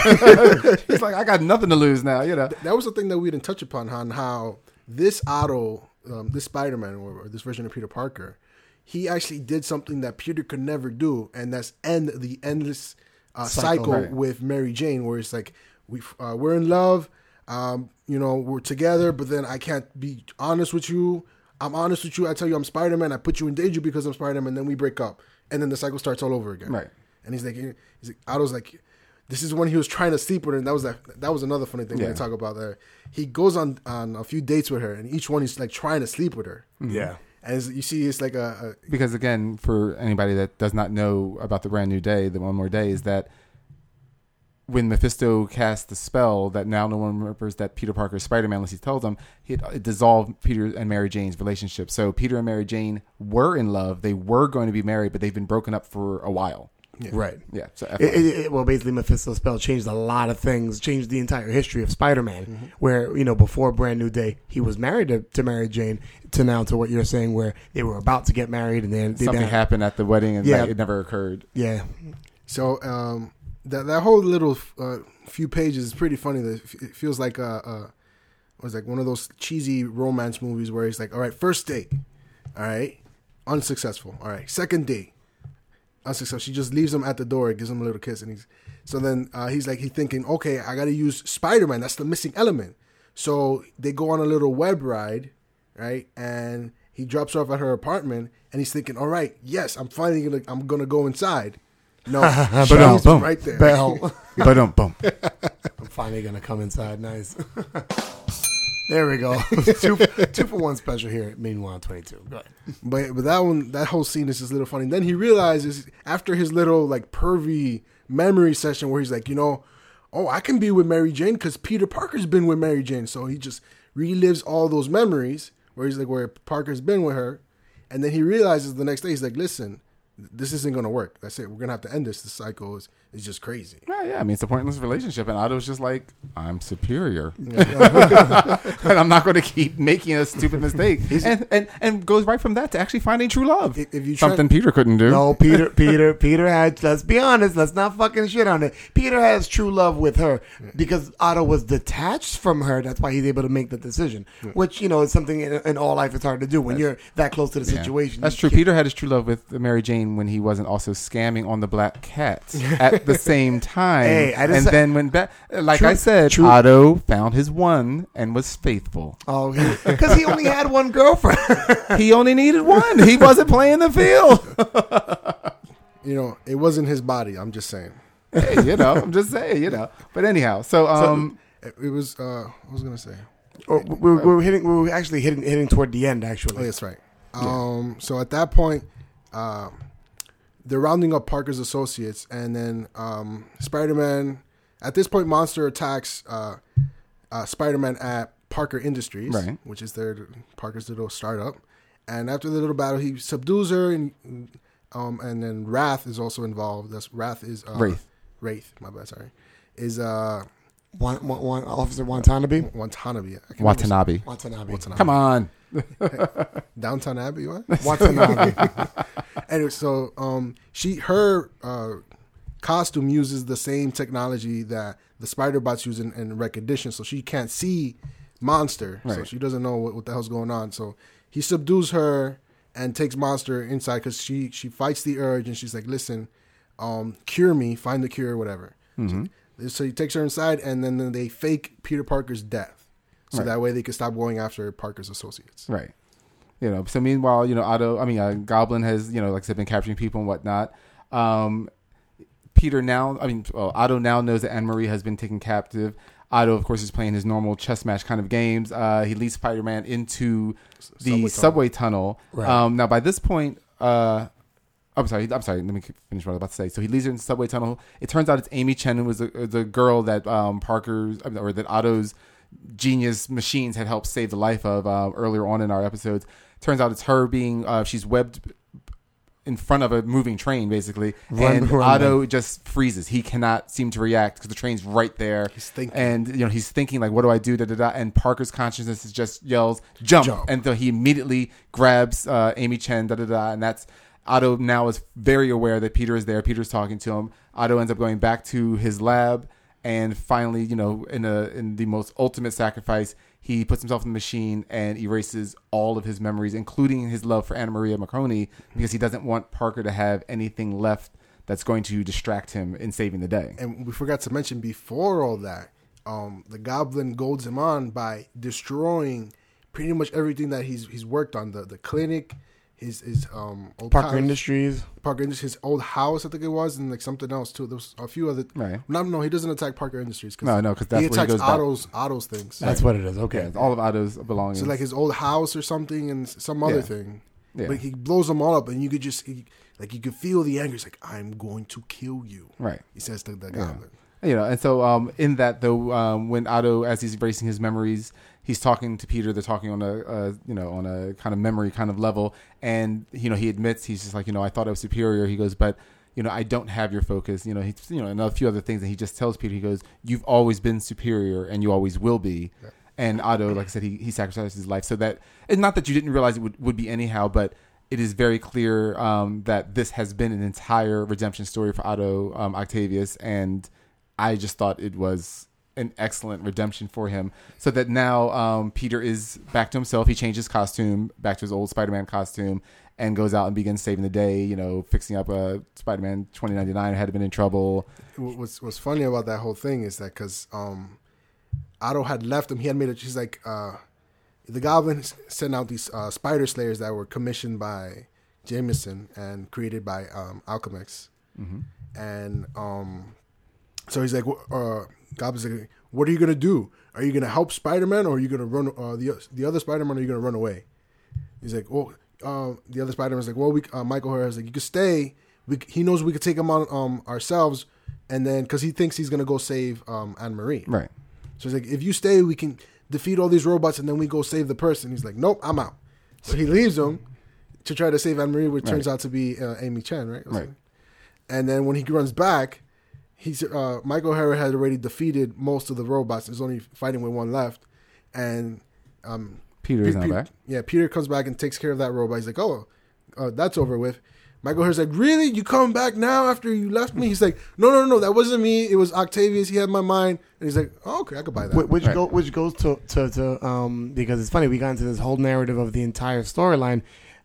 The ending is the only thing I really I won't say the only thing I had a problem with, Right. but but Well, it was probably one of the things that was a little more glaring. There are little Right. things you know throughout the, throughout the series. You're like, okay, oh, yeah. oh all right, but, Well, yeah, we're almost done with the ending, and yeah, then we'll go back over because that. because of what you're talking about there, right? You know the fact that he was you know when when Miguel O'Hara only needed a couple of sentences to talk to Spider Man, be like, yeah, that's you. Okay, I'm fine. Well, he wasn't even just like, yeah, that's you. He just literally said, um, Otto had taken over my mind. He goes, yeah, that sounds about right. And Yeah. then that was the end of that. You Yeah, know, um, that's- just that whole thing is like hilarious. It's like, really? It That's was- all you need to say? eh, it I'm, I'm gonna go commit a few crimes. Oh no, no, Otto took over my mind. It wasn't me. Right. I mean, like, it, it had its humor, but eh, but we'll get to the review part in a moment. But uh, um, so now Peter's off to go save Anna Marie. Um, Anna Marie is on the rooftop of Alchemax Tower, and um, she is surrounded by like a countless amount of small and large pumpkin bombs. Right. And um, you know, the goblin's there. He's been waiting for Otto to show up, and it's it's when they're fighting and uh, you know he's just like you know you have you know nothing left da da da da, da and that's when uh, Peter now in the mask just says you know at least I can always say I've never worn a man purse Yeah. and that's when the goblin's like It's "You're- you!" it's you it's not Otto and this is not part of the program so he starts to leave Spider Man of course goes to take him down um, there's a formula that like you know that Ralph had already mentioned that should reverse the goblin um, formula and he tries to inject that Norman doesn't work. He rips off the mask. Now the spider bots can see him. All these spider bots merge onto uh, Norman, and they have the formula in it. Which You know, but he calls them nanobots, but if you really look at them, they're not that small. yeah, they're not they're not nano, but, you know, but they're smaller than the spider bots. But anyhow, but uh, but when we get the reveal, is you see some guy with this this blonde '70s porn Handleb- mustache, handlebar mustache, yeah, yeah. you know, and you're like, who the hell is this? And it's this guy that says he goes, well, I'm Alchemax uh, executive uh, Mason Banks, but I'm really Norman Osborn. So basically, he's saying like, well, he says I've changed my face, and I will continue to change my face until I get the job done. Yep. So you had one of those wah wah moments, um, but the the uh, the nanobots do their job. Uh, injecting him with the uh, formula removes all of his goblin type powers, meaning his strength, his ability to basically control his glider, et cetera, et cetera. So Spider Man takes that easily. Um, Anne Marie basically saves herself, and um, you know uh, Sp- Peter catches her using his webbing. Right. What I didn't. Uh, I'll get to that part in a second too. Um, and so the beast is spreading. Um, she beats the explosion, and uh, that pretty much saves the day. And then we get to the the little uh, wrap up few pages that are after that. so that's the basic end of the tale. Well, Norman gets away. Well, yeah, that I, mean, I was going to lead to that, but yeah, um, you know, he's captured. They're at on street level. Something occurs that interferes with Spider-Man's signal. Spider sense, yeah. But Miguel O'Hara is there. But yeah, Norman Osborn with no power manages to run mm. one block away and evade everybody. No, That- he- that's that's a review point that I'll get to in a moment. he crawls into the manhole and goes into the subway. Yeah, he That's- runs one block away. It, it literally says one block away. Really? Yeah. Oh. If you look at that page, But- first caption, one block away, and you see Norman running to the manhole. Oh. you know? Well, the the that end is just crazy because he's like, um, you were messing with a madman before. Now that the goblin form is gone from my mind, you'll see what a sane man can do. Right. Well, basically, he was saying that the you know the the formula, as much as his genes was there, it, it, it kept him crazed. But now he's like, you know, I'm just calm. as angry, but I'm completely calm now. But but, know? but I kind of felt like that that that we seen this Norman Osborn already in um.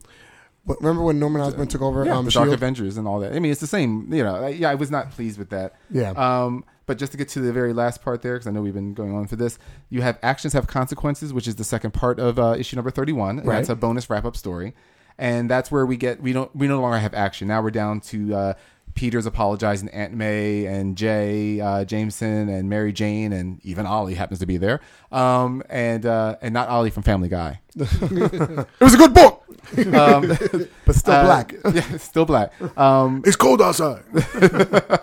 um, he's giving an apology. I- You know, you know, I know I've been, you know, distant and crazed and mean and whatever. And of course, right away, everyone's like loving him. And he talks to Mary Jane off to the side and explain it was Otto. And she's like, I'm sure it was, you know, but you know, I- my club's doing well. I've got a new man in my life, so I really don't want to be around you anymore. I'm, I'm summarizing this um, very sarcastically, by the way, but this is what happens. So she's basically like, you know, love you, but don't need to be around you anymore.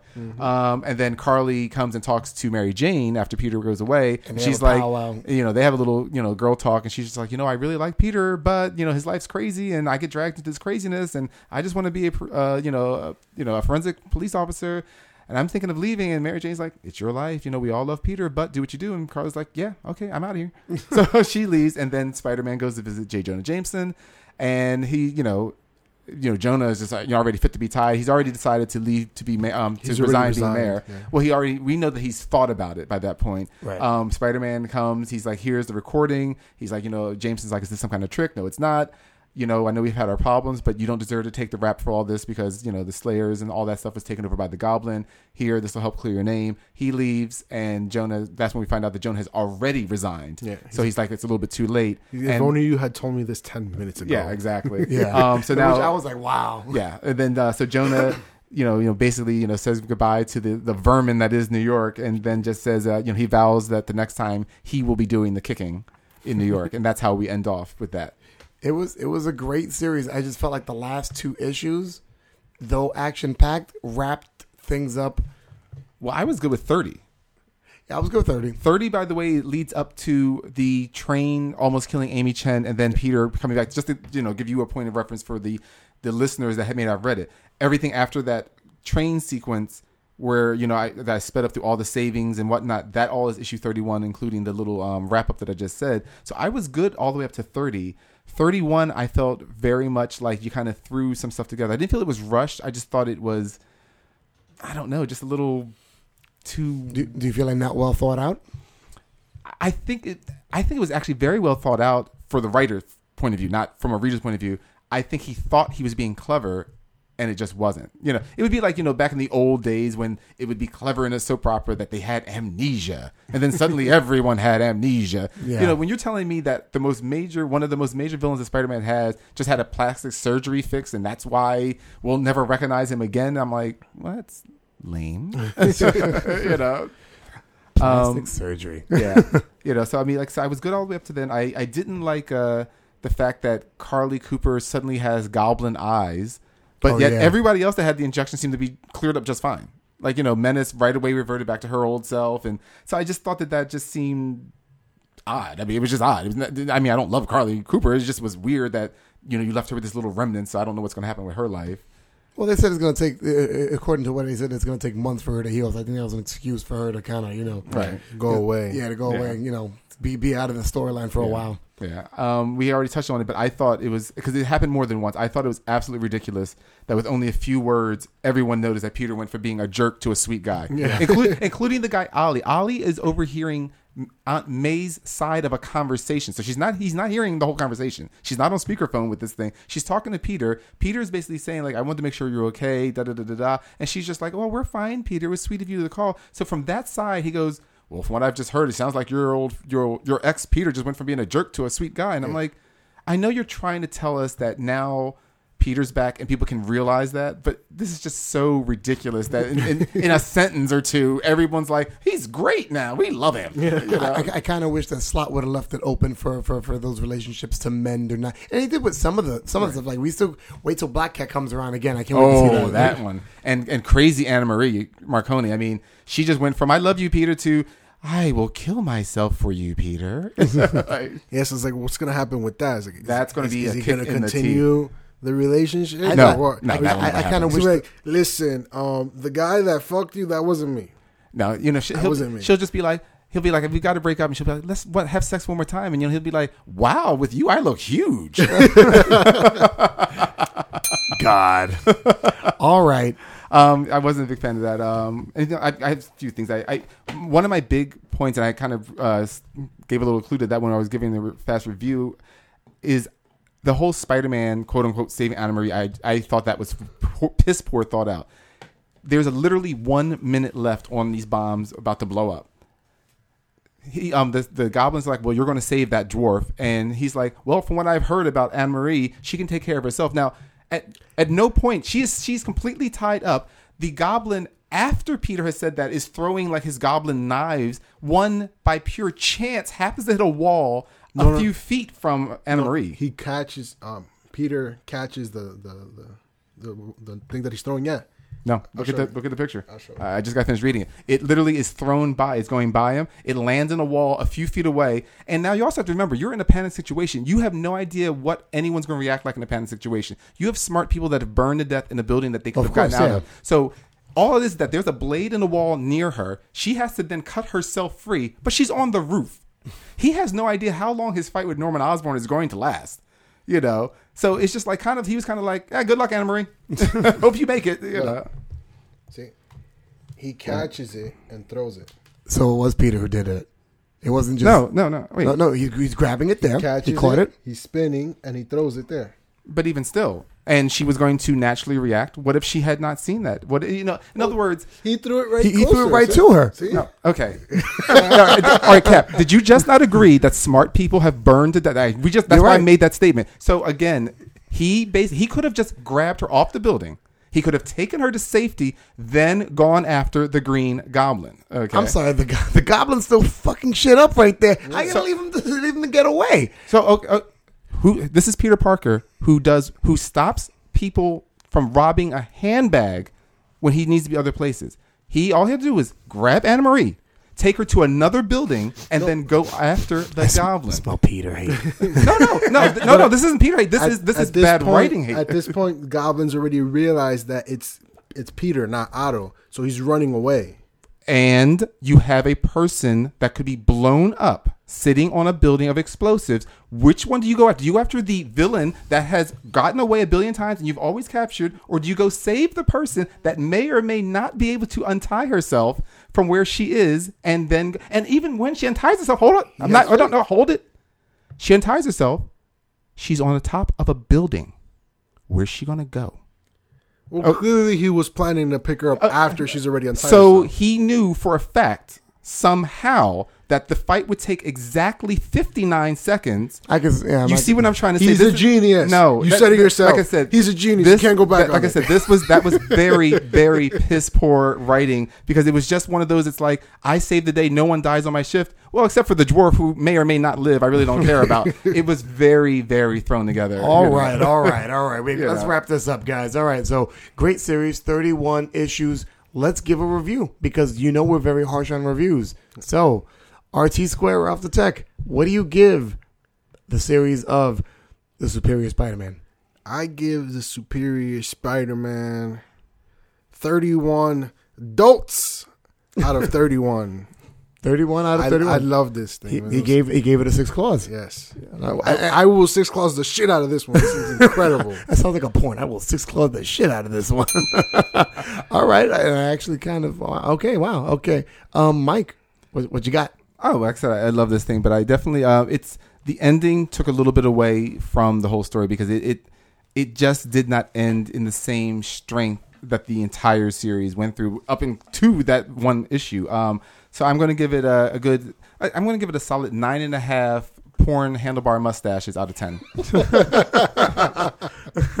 All right.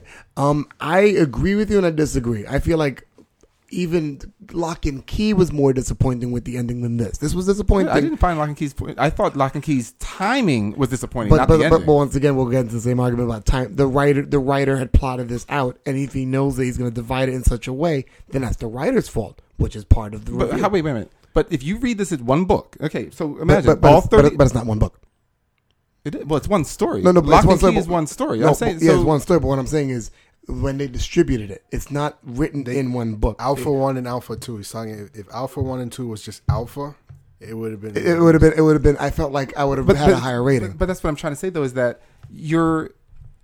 you're in other words, if I if I have two statements, I went to the store and I bought milk, and those two statements are in two different books. It's the same thought. So in other words, if I'm good with the whole thought, it's just broken up in two different books. It, you see what I'm trying to say? In other words, I'm, I'm giving you the same story, so I, I don't understand how it becomes different, broken into. But like I said, the timing I thought sucked on making me wait for it. But that's what I'm saying. The time. That's part. That's part of the writing. Part of the But that's writing not is the right. The timing's not the writer's decision. That's the publisher's decision. no, but let's put But it. he chose to split it up. Yeah, per se. because I mean, he, he the publisher didn't. I mean, uh, he. I don't. I don't believe that. and I don't want to get into this, but I was gonna say I don't believe that the writer had no no say in where one story should stop and the other should start. If anything, he probably wrote it as this is what Alpha One's going to be, and it's going to end here. It was his presence in mind to say this is where the story's going to end, which I'm like, Yeah, yeah, but if you remember that book, it was broken up, like I said, in two parts with lots of filler at the end. That's Dark Horse's decision. Remember, it was all pictures afterwards in both books. Yeah, I remember. Which, which means if they had, if Dark Horse had wanted to, they could have just taken out the pictures of all the but, books. but, and but once again, I, I, well, let, let, I'm, not I'm just saying- like in other words, I'm just not getting that. Like it's one story, Well, but uh, you know, I mean, my, my, my, my point is, I disagree. I think that this was a really good, well thought out series. As much as you and I argue about Peter Parker versus Otto, it, it, the reason why it's such a good debate is because it's such a good book and it's, it's such a good series. And it's a shame to see Otto go, but of course we're going to see him sometime soon. And I'm going to give it five midgets I shouldn't have fucked, but I fucked with somebody else's body out of five. I, yeah, that was bad. so you just gave it a perfect score, I gave it a perfect score. even after all that complaining. six. I'm like after all that complaining, you just gave it a perfect score. no, I- no, I gave you the complaining. What I was saying was that what I was trying to say. If, if you, if, I'm not sure if you understood what I was saying was that lock and key. I felt the way you feel about um, Spider-Man about this run. How you felt like the timing was off, or, or the way the ending done was wrong, and it kind of takes away from your score. I felt more about Lock and Key than I do about Spider-Man. Like I wasn't bothered as much with the ending. I was more bothered with Lock and Key's ending than Spider-Man's ending. That's why I gave it a perfect score. Okay, It's my score, damn it. I, I give it to you. All right. So we're going to take a quick break and we're going to be back with more. Meanwhile, 22 pages later, after I figure out the difference between four and a half and five and a half. Hey guys, it's the Master of the Six Claws here. That's right, Ralph the Tag. Just letting you know, once you show us some love, check out our Facebook page at Meanwhile 22 Pages Later, or hit us up on Twitter at Meanwhile 22. And you know, you can also check out our website. It's been up since the beginning of the show. I don't know why you're not there at meanwhile22pageslater.com. And I know I'm the master of Six Claws, but you can give us Six Claws too. Just go onto iTunes and give us a review. And now let's get back to the show. Wah, wah. I was just about to say it again. Okay. Uh, so let's hit the second half of the show. Um, usually here, meanwhile, 22 pages later, we love talking about, we pretty much talk about a lot of geek stuff, but we. That's all we talk about. It's the purpose of our show. Yeah, but what the hell have you been? But you know, we only talk about comic book stuff. You know, comic book movies. We don't talk about like we haven't touched Trek yet. Check his cup. I, we gotta see what Shush, shush you're the one with the dragonberry. He might be Did you hear that? Ralph is the one with the dragonberry. I mean, sorry, Cap is the one that gave it to him. wow, it's been a while since you've done that. Okay. uh, shoot. Um, no, but all, all jokes aside, what I'm saying is that you know we never touched Star Trek. We never touched anything with wizards. You know, we don't touch the, the, the that part of the geek realm. We're pretty much comic guys. Yeah, I don't know about you, but I've had my hands all over that wizard stuff. I can't even laugh after that. okay, so um basically we, we talk about, you know, comic book stuff, but we don't venture out into other things that are comic because there are so many other comic books that are around and graphic novels and great stories and great series that are around that have nothing to do with superpowers. So um today what we're gonna ask the panel is um what is a comic book series or graphic novel that is that you feel is a lot of fun or a great read and has nothing to do with superheroes. And now, about superheroes, you just mean literally the heroes. Are you talking about fantasy? Or are you? What are you talking about there? Let's put it as superhero. So so fa- fantasy. I'm talking about things fantasy. I'll include that. So if you have something fantasy, that's fine. Um, but no superhero, no supervillain, no capes, no superpowers in regards to like mutant ability or you know alien from a foreign planet landing here to save you know the American way until the 90s come around and you become. Oh, I'm sorry. Did I go on a rant? I went on a rant. So So, my- then he gives up his American citizenship like a douche. thank you. yeah, that's Superman. I'm a citizen of the world. I save the world. except except for Afghanistan, they suck. All right, so let me start it off with Ralph, who hasn't started off first in a while. Ralph, what is a comic book series or a graphic novel or a graphic novel series that you are interested in and has nothing to do with superheroes? Well, a series that I was really, really interested in. It's first it it started out as a novel, it's a book, it's a series of books, which are being turned into comic books. Okay. So the series is by Jim Butcher, and it's called The Dresden Files. I've heard you talk about this. Yes.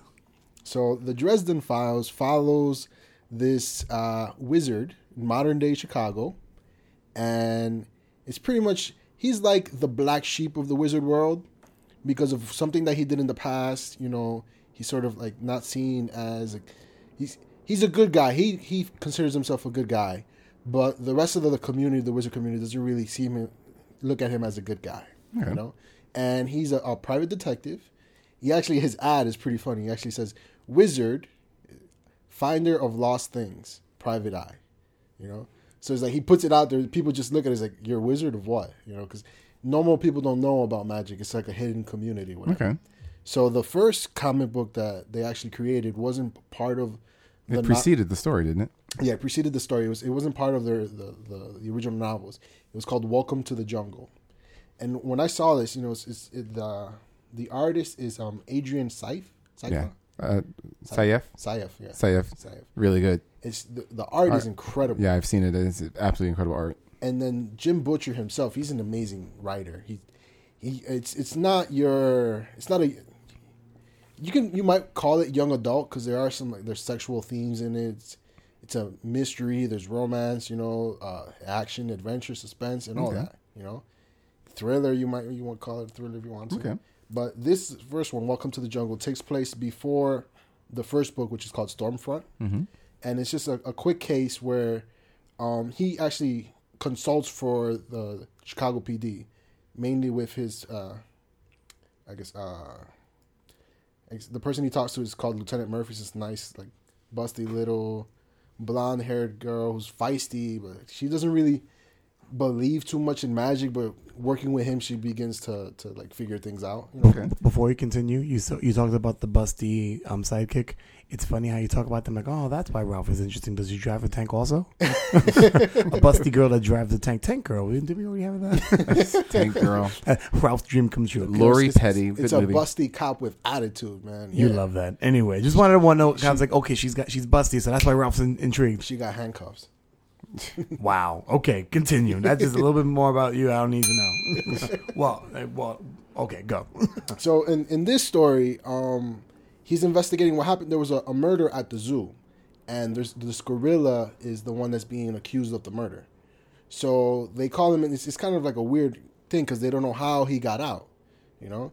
So um, he starts investigating, and in the course of his investigation, this guy, in, in all his stories, he's he comes so close to death, you know, like the, things attack him, and he just like barely escapes. And what what it is, he has skill, but just the way that sometimes he escapes is like you know, it's like uh, I would say fifty percent luck, twenty percent skill, and then the other thirty percent is like a, a mystery element that just something happens. Okay. But the, just that's the way that it works. So as throughout the story, he gets attacked by like tigers in the zoo. They're being controlled by these four witches, right? These the four witches are the ones uh, that are they're doing some sort of ritual to try to. It's it's always about either gaining power or taking over the world. So in the course of him trying to solve this case, he kills three of the witches, and then the fourth witch is. I- would have to say this is just the, the greatest death that could happen. You know, sort of like retribution.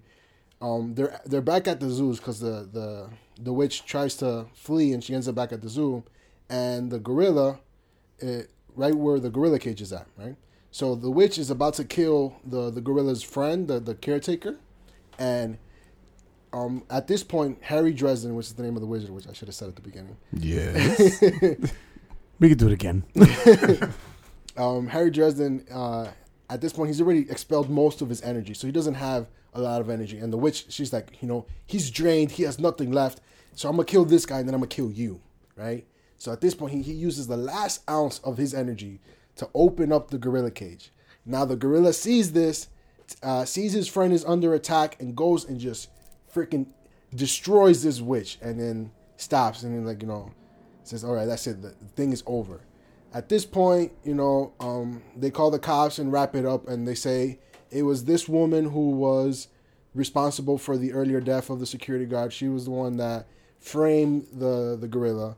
And Lieutenant Murphy, she's like, "All right, I, I, I'll take this, but you know, I don't really believe it, but you know, I'll, I'll let this slide." But just that's that's the beginning of what the the, the rest of the series is just like. Okay.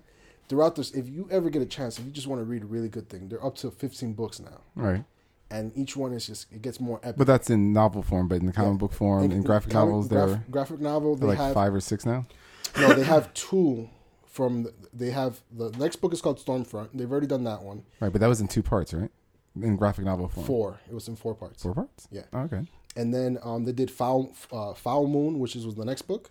That one's also in, in four parts, I think. And then they made a, a story that takes between this uh, Fool Moon and then the next one called uh, Ghoul Goblin. Right. That one. Mm-hmm. Well, that's what's coming out now. Yeah. So no, it's already out. Oh, it's already out. All six parts are. out. Oh, okay. But this story is just it's really good. I enjoyed it so much, Fantastic. and it's just like there's later as the story progresses, it it just crosses over with like um Catholicism and stuff, where you have like archangels being involved. You have uh the the thirty pounds uh, of silver, the thirty pounds of silver that uh, Brutus was paid to betray Jesus. Are apparently Brutus? Whoa, whoa, whoa! Brutus? First of all, thirty pounds is way too heavy. whatever 30 30 pieces of silver. and bad. Brutus was Julius Caesar. Sorry, I'm not religious at all, Ju- man. Judas. Judas. Uh, and, and in my head, I'm like, Brutus, Popeye? It's, it's all Greek to me. All I kept imagining was, I'm like, well, if Brutus had thirty pounds of silver, he could have just beaten Christ to death with it. It's all Greek to me. What can I say? And, and Comes to life with a can of spinach. Go ahead. so the, and and Brutus was uh, Roman, not Greek. just wanted to throw that out there too. Strike three. We're doing this podcast over. so it, For anyways, uh, me, like the finest guy. the the three pieces of uh, the thirty pieces of silver um, are cursed with the archangels that helped the devil in his rebellion. So each one, like if anyone who who takes hold of these uh, a piece of the silver gets possessed by them, and they're like you know go crazy. So there's that's one of the storylines that happens. Okay. There's another one with vampires. It's like there's you got dark vampires which suck on blood. Then you have light vampires which are succubuses which derive off of sexual energy Right. and then you have um a, an uh, a, a series where there's like a, a dark council that's trying to take over the the wizard world and kill everybody. There's elves. It's it's just epic. You should read it if you can. Oh, no, it sounds good. All and, right. and it was enjoyable when uh, we got to watch it uh, with uh, the Arrows, Dinah Lance's uh, father, Yeah. or yeah. as Dresden. yes. Yes. Uh, was this Harry Blackstone or something? Was I don't know the actor's name. name. I don't know well, his he, real name.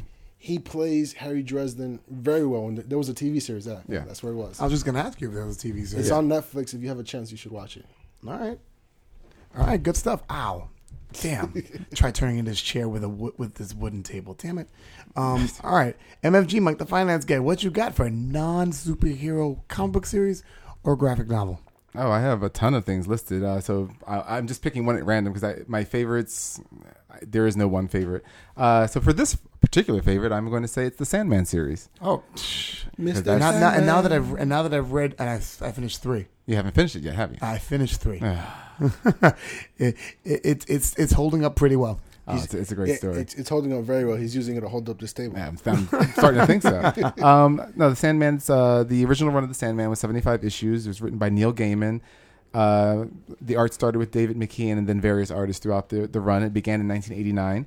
Uh, it tells the story of Dream of the Endless, who rules over the world of dreams. The main character of the Sandman uh, um, story, of course, is Dream. Like I said, he's also known as Morpheus, among other names. Right. He is one of the seven Endless. Uh, his other brothers and sisters are Destiny, Death, Desire, Despair, Delirium, who was once Delight, and Destruction.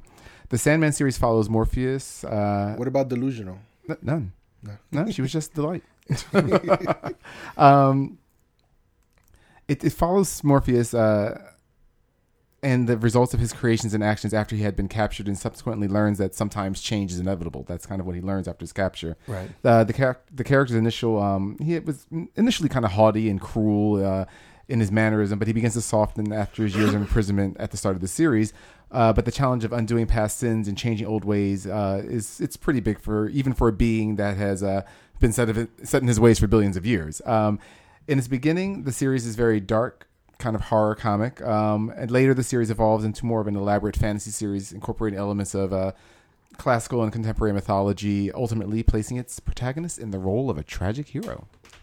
And that is my synopsis with no giveaways. That's, that's pretty. That's pretty good. Was, was that a jab at me? No. no. Warning. Oh, by the way, to Ralph's uh, synopsis addressing, there were spoilers involved. you should have pressed the button. No, no, no. It's too late. It's too late. You already did your thing. oh, I see. You don't like to hear the spoiler one, but oh, you love hearing that for the clicker, huh? The As you call it. way to taste spoilers. So leave Ralph alone. I love when we do Mike Show, especially for the spinner. I see. I see. I, I might have to have uh, Ralph change the spinner into that warning that just says it over and over for thirty seconds. hey, I'm I I don't get that annoyed. It's just I'm just like, oh boy, you did it already. All right, so. Um, all right, no, good stuff. And, and now that I've, I've read Sandman, now I see what people were talking about. For years, everybody's told me, why are you not reading, well, you've never read Neil Gaiman's Sandman? You know, would he live under a rock? And I'm like, no, I just didn't read it. Evidently, you're still under that rock partially because you still haven't finished it. I said, well, I still got to buy the rest of them. but I mean, it, it is it is a great series. Uh, it, it it it's a different pacing. It's the storytelling's different, you know, than I'm used to, which mm-hmm. took me a while to get used to. Right. But once I got like I like I know book one I, I like, but book two I loved. Right. So you know, it, like and book three I like too. But you know, all together I see where they're going. I'm like, all right, wow, it's it's pretty good. for me, my um, the the book that I like, and the reason why I brought this up for the panel to, to talk about is because me as a cartoonist, I used to go. I like going into the comic book shop, and I like seeing your your comic books about superheroes. But I always like just um, tales of whether it's an autobiography or something about something personal. Um, and and those comic books are valuable as well. And what got me talking about this is about Dean Trippe's um, Dean Trippe's book that just came out that we were talking about something terrible, where Dean Trippe talks about his experience dealing with being sexually molested as a kid and what helped him break out of that, and how comic books help him helped him as an individual um, discover things about himself and that he wasn't going to be a bad person and that he wasn't going to that he could be around children. Right. So it was a great. So that's what got me talking about this. My favorite, one of my favorites, because like like you, I have a bunch as well. Um, it, my favorite non superhero comic book is Love and Rockets by the Hernandez brothers. Really popular in the eighties. Sounds like something the Republicans would have gotten behind. yeah, I'm surprised the Republicans did try to shut down this book because this book had everything. It's it's 80s and indie, so already that tells you Oh, it's gonna yeah. be a great. Um, you basically a lot of the the, the heroes were um females, and they were drawn realistically. So they were drawn with curves. They were drawn not looking as perfect. You know, they they were drawn realistically. Um, you, because they're the Hernandez brothers, they were you know their their um heroes were of Latin descent, and they looked like they were Latin. They weren't blonde. They weren't blue eyed. They were, you know, they had dark hair. They had some were tan, some weren't. And then the thing about it, the reason why I say the their characters is because they have some main characters, but they when you read their book Love and Rockets, it's like five stories in one. So you have a story about their one of the main stories is I believe it's um, Palomar, which is about a fictional um, a fictional village in Latin America, and some of these people have powers and they have like really fantastical stories, like really crazy out you know outlandish stories. Um, then you have another story about these two punk rock um, Chicanas that are on the road and they're tr- and they're living in present day and how they're dealing with men and life and stuff like that. And then you have like these little side jokes that are like short, like maybe two page comics. So it's a very interesting format. The format's very interesting. I love the artwork. Um, the storytelling is very different. It is adult. So sometimes you will have somebody, you know, having sex, and because the girls are the heroines, you're gonna have a lot of pro girl stuff. You don't have guys trying to like, you know, I'm gonna have sex with this girl and walk away, you know, and go to the next one, like a la Peter Parker. Right. These girls would come back into Peter's home and probably punch him in the face for doing that. like this, I- I mean, it's very Latino centric stories. Very, um, um, like I said, very real, and they have some fantastical stuff, and they have some very weird, imaginative stuff. Um, you have a lot of satire. You know, they talk a lot about the, the political climate of that time, Okay. and, and it went from the '80s to like the mid '90s, and then stopped, and then came back in 2000, and just started running its third volume now. Oh wow. Um, Junot Diaz, one of my favorite, um, one of my favorite writers, lives on Loves and Rocket, Love and Rockets, because it gave you a perspective about the uh, Latino culture in the comic book world, but without having to be too. You, you, it was stereotypical without being stereotypical. Uh, not uh, let me let me rephrase that. You had Latin elements, but it wasn't stereotypical. There we go. Okay. So, so you had like we always talk about Cecilia Reyes Right. throwing in the one "ay caramba," and it's like, Right. well, that made her Spanish. No, the way it's written, you understand why somebody was, you know, speaking in Spanglish, or they had somebody speaking in Spanish. And for me, as a Latino um, young man, I really appreciated that stuff. So, Love and Rockets is probably one of my one of my favorite um, series to look at. That was not superhero. Um, do you have any guys? Do you, any of you guys have any honorable mentions? Things that you're like, you know what? It wasn't the first on my list, or it was close to the first, but I gotta mention it. I have something that I've seen and I want to start reading. Which is Fables. oh, Fables. Yeah. I still haven't read Fables yet. That's actually something on my list to read. Uh, Oh wait, Fables? You mean like Once Upon a Time? Fables? Yeah. Bill Willingham's Fables. Yeah, but it was, you said that it's based on that, right? No, Bill Willingham writes Fables. The, Okay. the, Oh. the video game was a Wolf Among Us. That's what it Yeah, was. Sorry, yeah. yeah. Okay, Okay, yeah.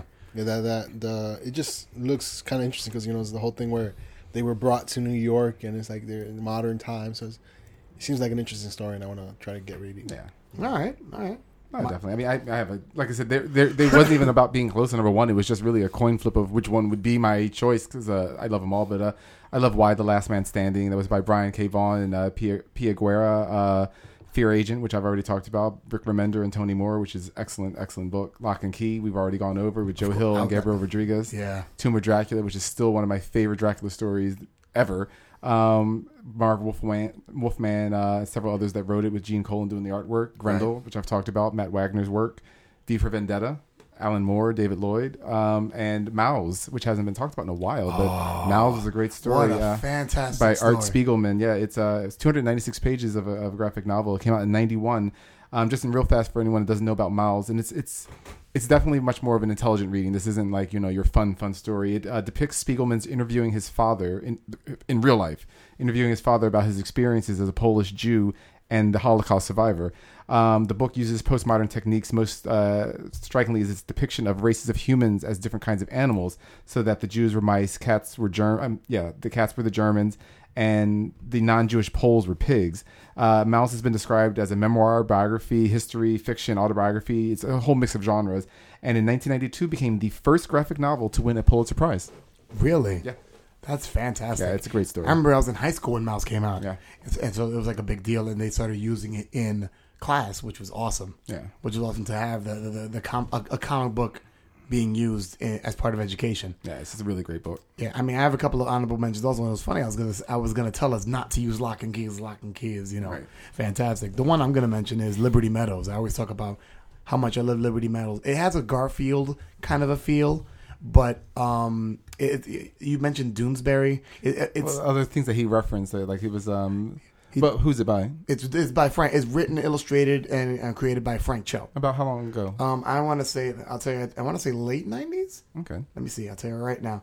Liberty Meadows. yeah, '97. okay, Ni- ni- 97 to about 2004 and then he did one more in 2006 and basically it's a it's a cartoon about um a animal psychiatrist inside of a um animal sanctuary uh, animal sanctuary and in the sanctuary the animals can talk. Okay. and it's just it's just a lot of fun a lot of i mean it's it's it's it's guy humor it's dick and fart jokes it's a lot of sexualized stuff and just like a lot of like they, if we had a bell for every joke they had on there it, it would be a long time you'd be pressing that bell. But it's it's a lot of fun. It's um because he draws the woman and he draws the male, but he draws the humans in one style and draws the animals in a totally different style. So for him to merge these two styles of cartooning and with the humor, It's great. Right, and I saw, like I said, when we were flipping through the books, I had never seen it before. I've heard about Liberty Meadows, but I'd never seen it. Uh, he, you know, it looks like he pays several homages to different people. So I saw a Snoopy character, um, a uh, Dagwood and Blondie from the Yeah. old Blondie cartoons, uh, Doonesbury for the Doctor. And, you know, it's just like a lot of people were in there, so it's Cho- like it's a lot of fun. Cho's great. I mean, actually, the next Comic Con, I'm gonna have. I need to buy one of his works because I like I like Cho's work. Cho always draws things great. I mean, when he was doing um, the Savage Wolverine, I like that stuff Oh wow! visually, not not the story. Story Wow, was cool. horrible. Well, you could always read Ms. Marvel that he wrote. Oh, yeah, right. I mean, he he drew. I mean, he drew. He, oh, I love I love the way he draws Ms. Marvel. Yeah, man. Yeah. All right, so and, and good news for Frank Cho is evidently you're going to get yourself blown whenever uh, Cap gets back to the next Comic Con. So Wow. you got that to look forward to. nah, nah, nah. Hand jobs only. So, It might be a sword fight between you and Kevin Smith. It all depends on if Cap's busy that day. not. I got to keep my mouth with Gigi. So there you have it. so there you have it. Why? How big is she? Oh my god, that's fucked up. Gigi, he said that, not me. There you have it. A look into comic books that have nothing to do with superheroes. Geeks on the go. How do we say geeks on the go in Spanish? Geeks se mueven. I'm gonna do that next time. I next thought you time. would just said like geekos on the go. Oh, No, oh. oh, Adding an O to the end of the word doesn't make it Spanish. but all the Spanish people understand me. I thought spaghettios was Spanish. I'm pretty sure it's not. All right, I guess, everybody. I guess that says no for Cheerios. Then. Oreos. all right, enough of the cornball jokes. You all know the segment. I give quick questions, they give quick answers on all things geek. And we never make it under a minute, but as long as this episode's been going, I'm pretty sure we might try. well, we do No. try, sort of. but It just never happens. You've been trying? No, not really. All right, You got to humor him. I bet you we get under a minute. Let's take a look. All right, so Said that last week. Oh, I say it every week. Shut up, Gigi. You're always under a minute. No, no, no. You, if you're gonna imitate Gigi, do it right. I I said under a minute, motherfucker. Wow. What was that? That's the Korean lady at the store? Was Now she we doing your apologize to All the Koreans. all right, all right. Now that we're laughing, let's go right into it. Are we ready? Ready. Ready, set, go. Using the entire M- Marvel mutant roster, pick four adequate replacements to be Apocalypse's new four horsemen. Ralph. I would say Nightcrawler, Silver, uh, not Silver, uh, Silver Samurai, uh, Psylocke, and uh, why not? Um, Longshot. I was waiting for you to say Deadpool. Mike. Toad, Cecilia Reyes, Maggot, and Marrow. Why those four? Because I don't care about them any more than I care about the four horsemen of the apocalypse. All right. Wolverine is planned to die sometime in September in the comic books. What can Marvel do to make his death significant or even interesting? Mike. Oh, that's easy. You murder everyone that has ever worked on his book and put their heads on pikes to discourage others from doing the same. Oh, that's so wonderful. Ralph. I would say have him kneeling, screaming, "Dick!" and then like a wood chipper falls on him and just splits him up. Like, like, aw. That's how I felt about that answer. All right, and you know what's funny? I only had three questions. This is the last one. We almost would have made it. All right, so this one is a a four part question. Really, we would have made it? Am, am I the optimist always? I'm always the optimist. All right, so I'm gonna mention um pairs of superheroes. What I want you to tell me is out of that pair, which hero is the most interesting? All right, elongated man and plastic man. Ralph, Uh, Plastic Man, he has more personality. Mike, Plastic Man, that's only because I don't feel like hearing about elongated man's dead wife. Human Torch android, and Johnny Storm. Mike. Human Torch, Android, because Johnny Storm's a douche. Wow, He Ralph. is. I agree. Johnny Storm is a douche. But he's interesting. Beta Ray Bill and Thor. Mike. Thor, I don't give a damn about Beta Ray Bill and his horse face. Ralph. I mean, come on. God and a horse. God. But I you said you were an atheist. uh, okay, I guess it's interesting, not if you believe in him or not. And last but not least, Iron Man and War Machine. Ralph. Black soldier or eccentric billionaire crazy guy? I'll go with the eccentric billionaire crazy guy. All right. Mike. Well, it would seem to be interesting that a black man has a job. I'll, I'll still go with Iron Man since he's the original. Oh man, all right. wow. And what's funny is that I was like, I'm sure Mike's gonna go for the black guy. I'm sure. there is I have never enjoyed War Machine. I it's I, my problem with War Machine is very simple: is that no matter what you hype him as, he is still wearing nothing but hand me down Iron Man suits. uh, let me throw one more out there. Nomad or USA agent. You wouldn't. I don't think Ralph would know about that. I know Mike. I would. just say USA Agent only because I hated Nom- Nomad suit. oh yeah, he had the long hair. Well, it was the- like grown up Robin's suit. That's really bad. Grown up Robin. Oh man. so so so boy shorts. It was just, remember his costume was just it was just lame. It You know, was, what? I only remember Nomad later on in the '90s where they try to re, re, reintroduce him with the long trench coat and the and the Oh, and, and that's the black right. They tried to make him cool. I forgot tried- oh, it was that. fucking horrible. And it also wasn't Captain America anymore. It wasn't Steve Rogers anymore. right, it was somebody else. Yeah. So FYI, by the way, people, when Captain America was no longer allowed to be Captain America, he changed his costume and went by the name Nomad, and he became super lame. he acquired a new ability, All right, guys. So that's the end of this episode. So for MFG, and it's a long one. It's a long one. So for MFG, Mike the finance guy, and oh, it's a long one. and RT Square, we're off the tech. Oh, I'm the cap saying keep it geeky. And let me give a couple of shout outs. Forgot to do Shout out to my boy Norman. Hope you're listening to the show. Hope we get you on soon. What I was going to say also was keep it geeky. And Peter Parker's back. Hooray.